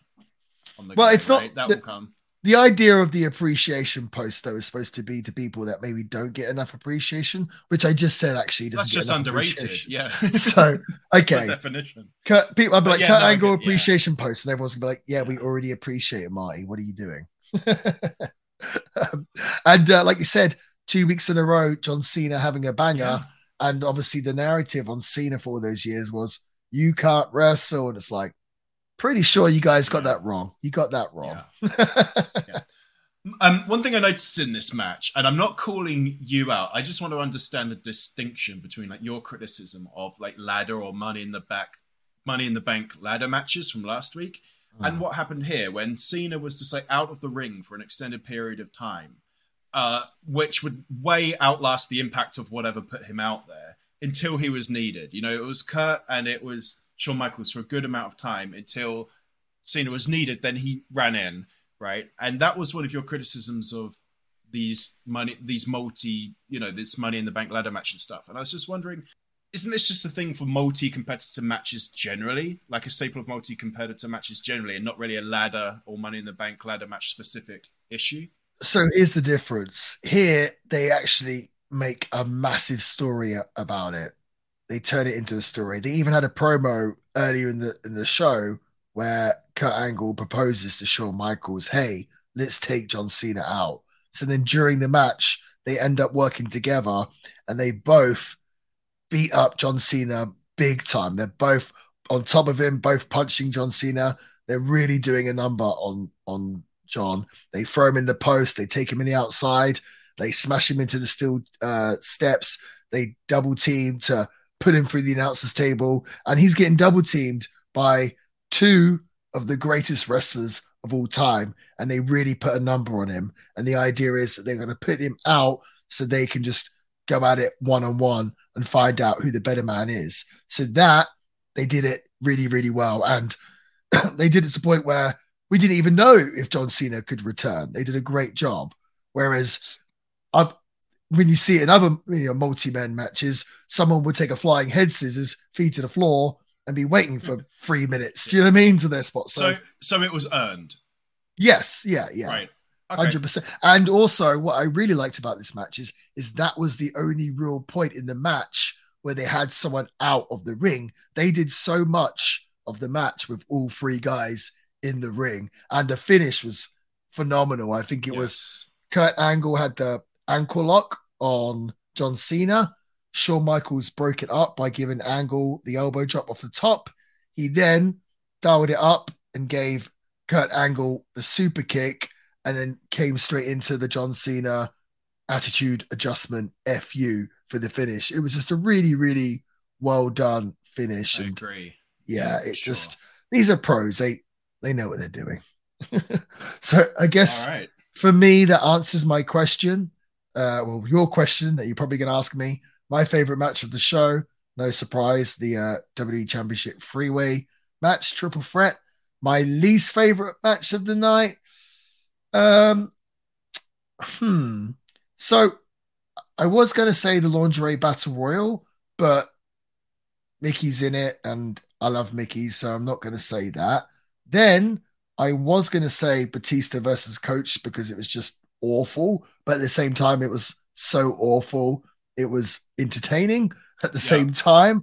Um, uh, honest, uh, yeah, for me, it's uh, Jimmy Snuka and Eugene versus Rob Conway and Tyson Tomko. I just had no interest in that. Actually, that's pretty much tied with Big Show and Kane against Murdoch and Cade. And honestly, I didn't enjoy Mankind against Carlito either. So Yeah. quite a few stinkers. Yeah, the okay, so the first match with our beautiful boy Chris was Mhm. pretty good. Then there was just like a lot of Drek in the middle, or Yeah. bags in the middle, and then the end, and then just kind of crescendoed to just like really good. Mhm. So overall, that's a mixed bag, like the definition of a mixed bag. yes. My favorite match of the night was. I, I can completely understand why someone would say the final match with John Cena, Shawn Michaels, and Kurt Angle. And I can completely understand why you did, because I actually think it's the better match of the two. But for me, the Triple H and the um, Ric Flair one, I just felt more. You know, like it made me Oh, that's feel totally- more. So that's for me, that was my one. Although the only thing I, I thought it was a little bit too long. But Yeah, that's that, the only like, thing that I was more invested. I if I looked at this like card on paper before I watched it, I would predict that I would have liked the Flair and Triple H Yeah. match the most because it's really my sort of style of wrestling. But yeah, it kind of went on a bit too long for me, so I, I gave the Yeah. edge to the freeway match. And that makes that makes perfect sense. I think whoever like whichever one you pick, they're both excellent and you both Yes. win. Mm-hmm. My least favorite match of the night, it definitely wasn't the fulfill your fantasy battle royal. I like that and I just don't care. Um the the like you said, the coach one, it was like a non-match, like a deliberately non-match. It was like an anti-match. It was fun, like it was weird and it was funny, so it didn't bother me at all. I was gonna say Big Show and Kane against Trevor Murdoch and Lance Cade. But I completely forgot about the Eugene and Jimmy Snooker one until you mentioned it. So it has to be that. The fact that we just talked about it and I couldn't remember. So for me, it was the it was the Eugene and uh, Rob Conway and uh, Tyson Tomko one for me. you said this show was a mixed bag, and I think that's going to reflect my star rating. Yeah, I think it has to. the opener with Masters, Ray, Matt Hardy, I thought was a pretty good match. Yeah. Started well. The the you know the show is bookended, right? The two matches at Mhm. the end were great. Everything else on the show in the middle was pretty awful. I'm gonna have to give this show. I'm sorry to do this, but 2.5, right in the middle.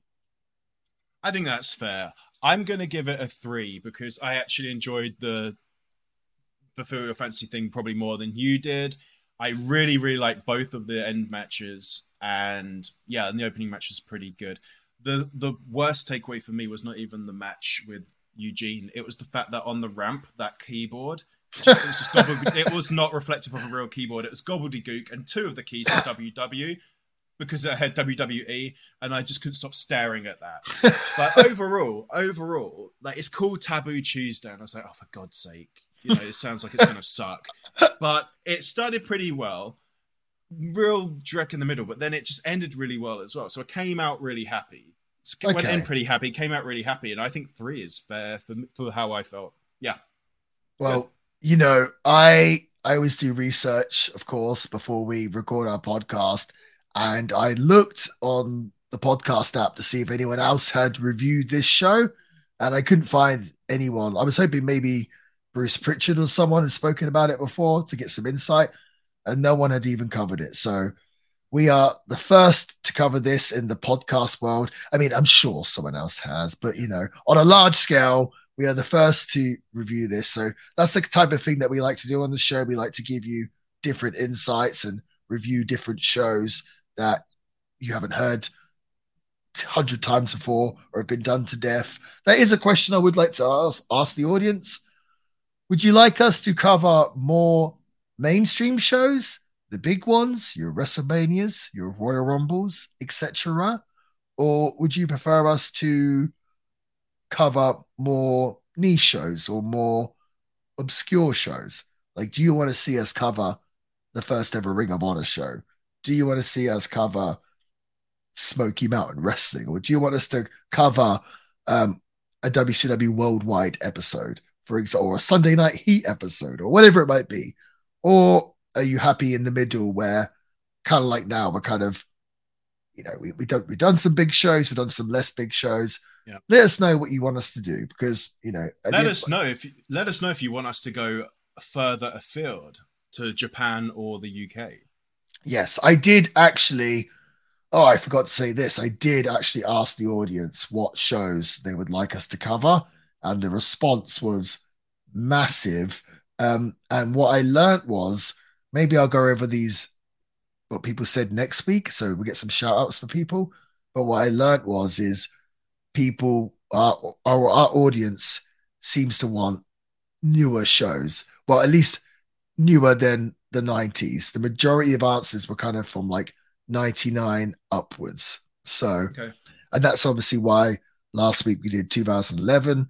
This week we did 2005. So, I mean, tell me if I'm wrong, you know, audience, you tell us what you want, but it seemed like there was a lot of early 2000s and mid 2000s. So, we've done that the last two weeks. So, yeah, I'm going to have to decide what we do next week. I don't, sometimes we like to keep it close, or sometimes we have a big jump. So, we'll work out what we're going to do Yeah, we next week.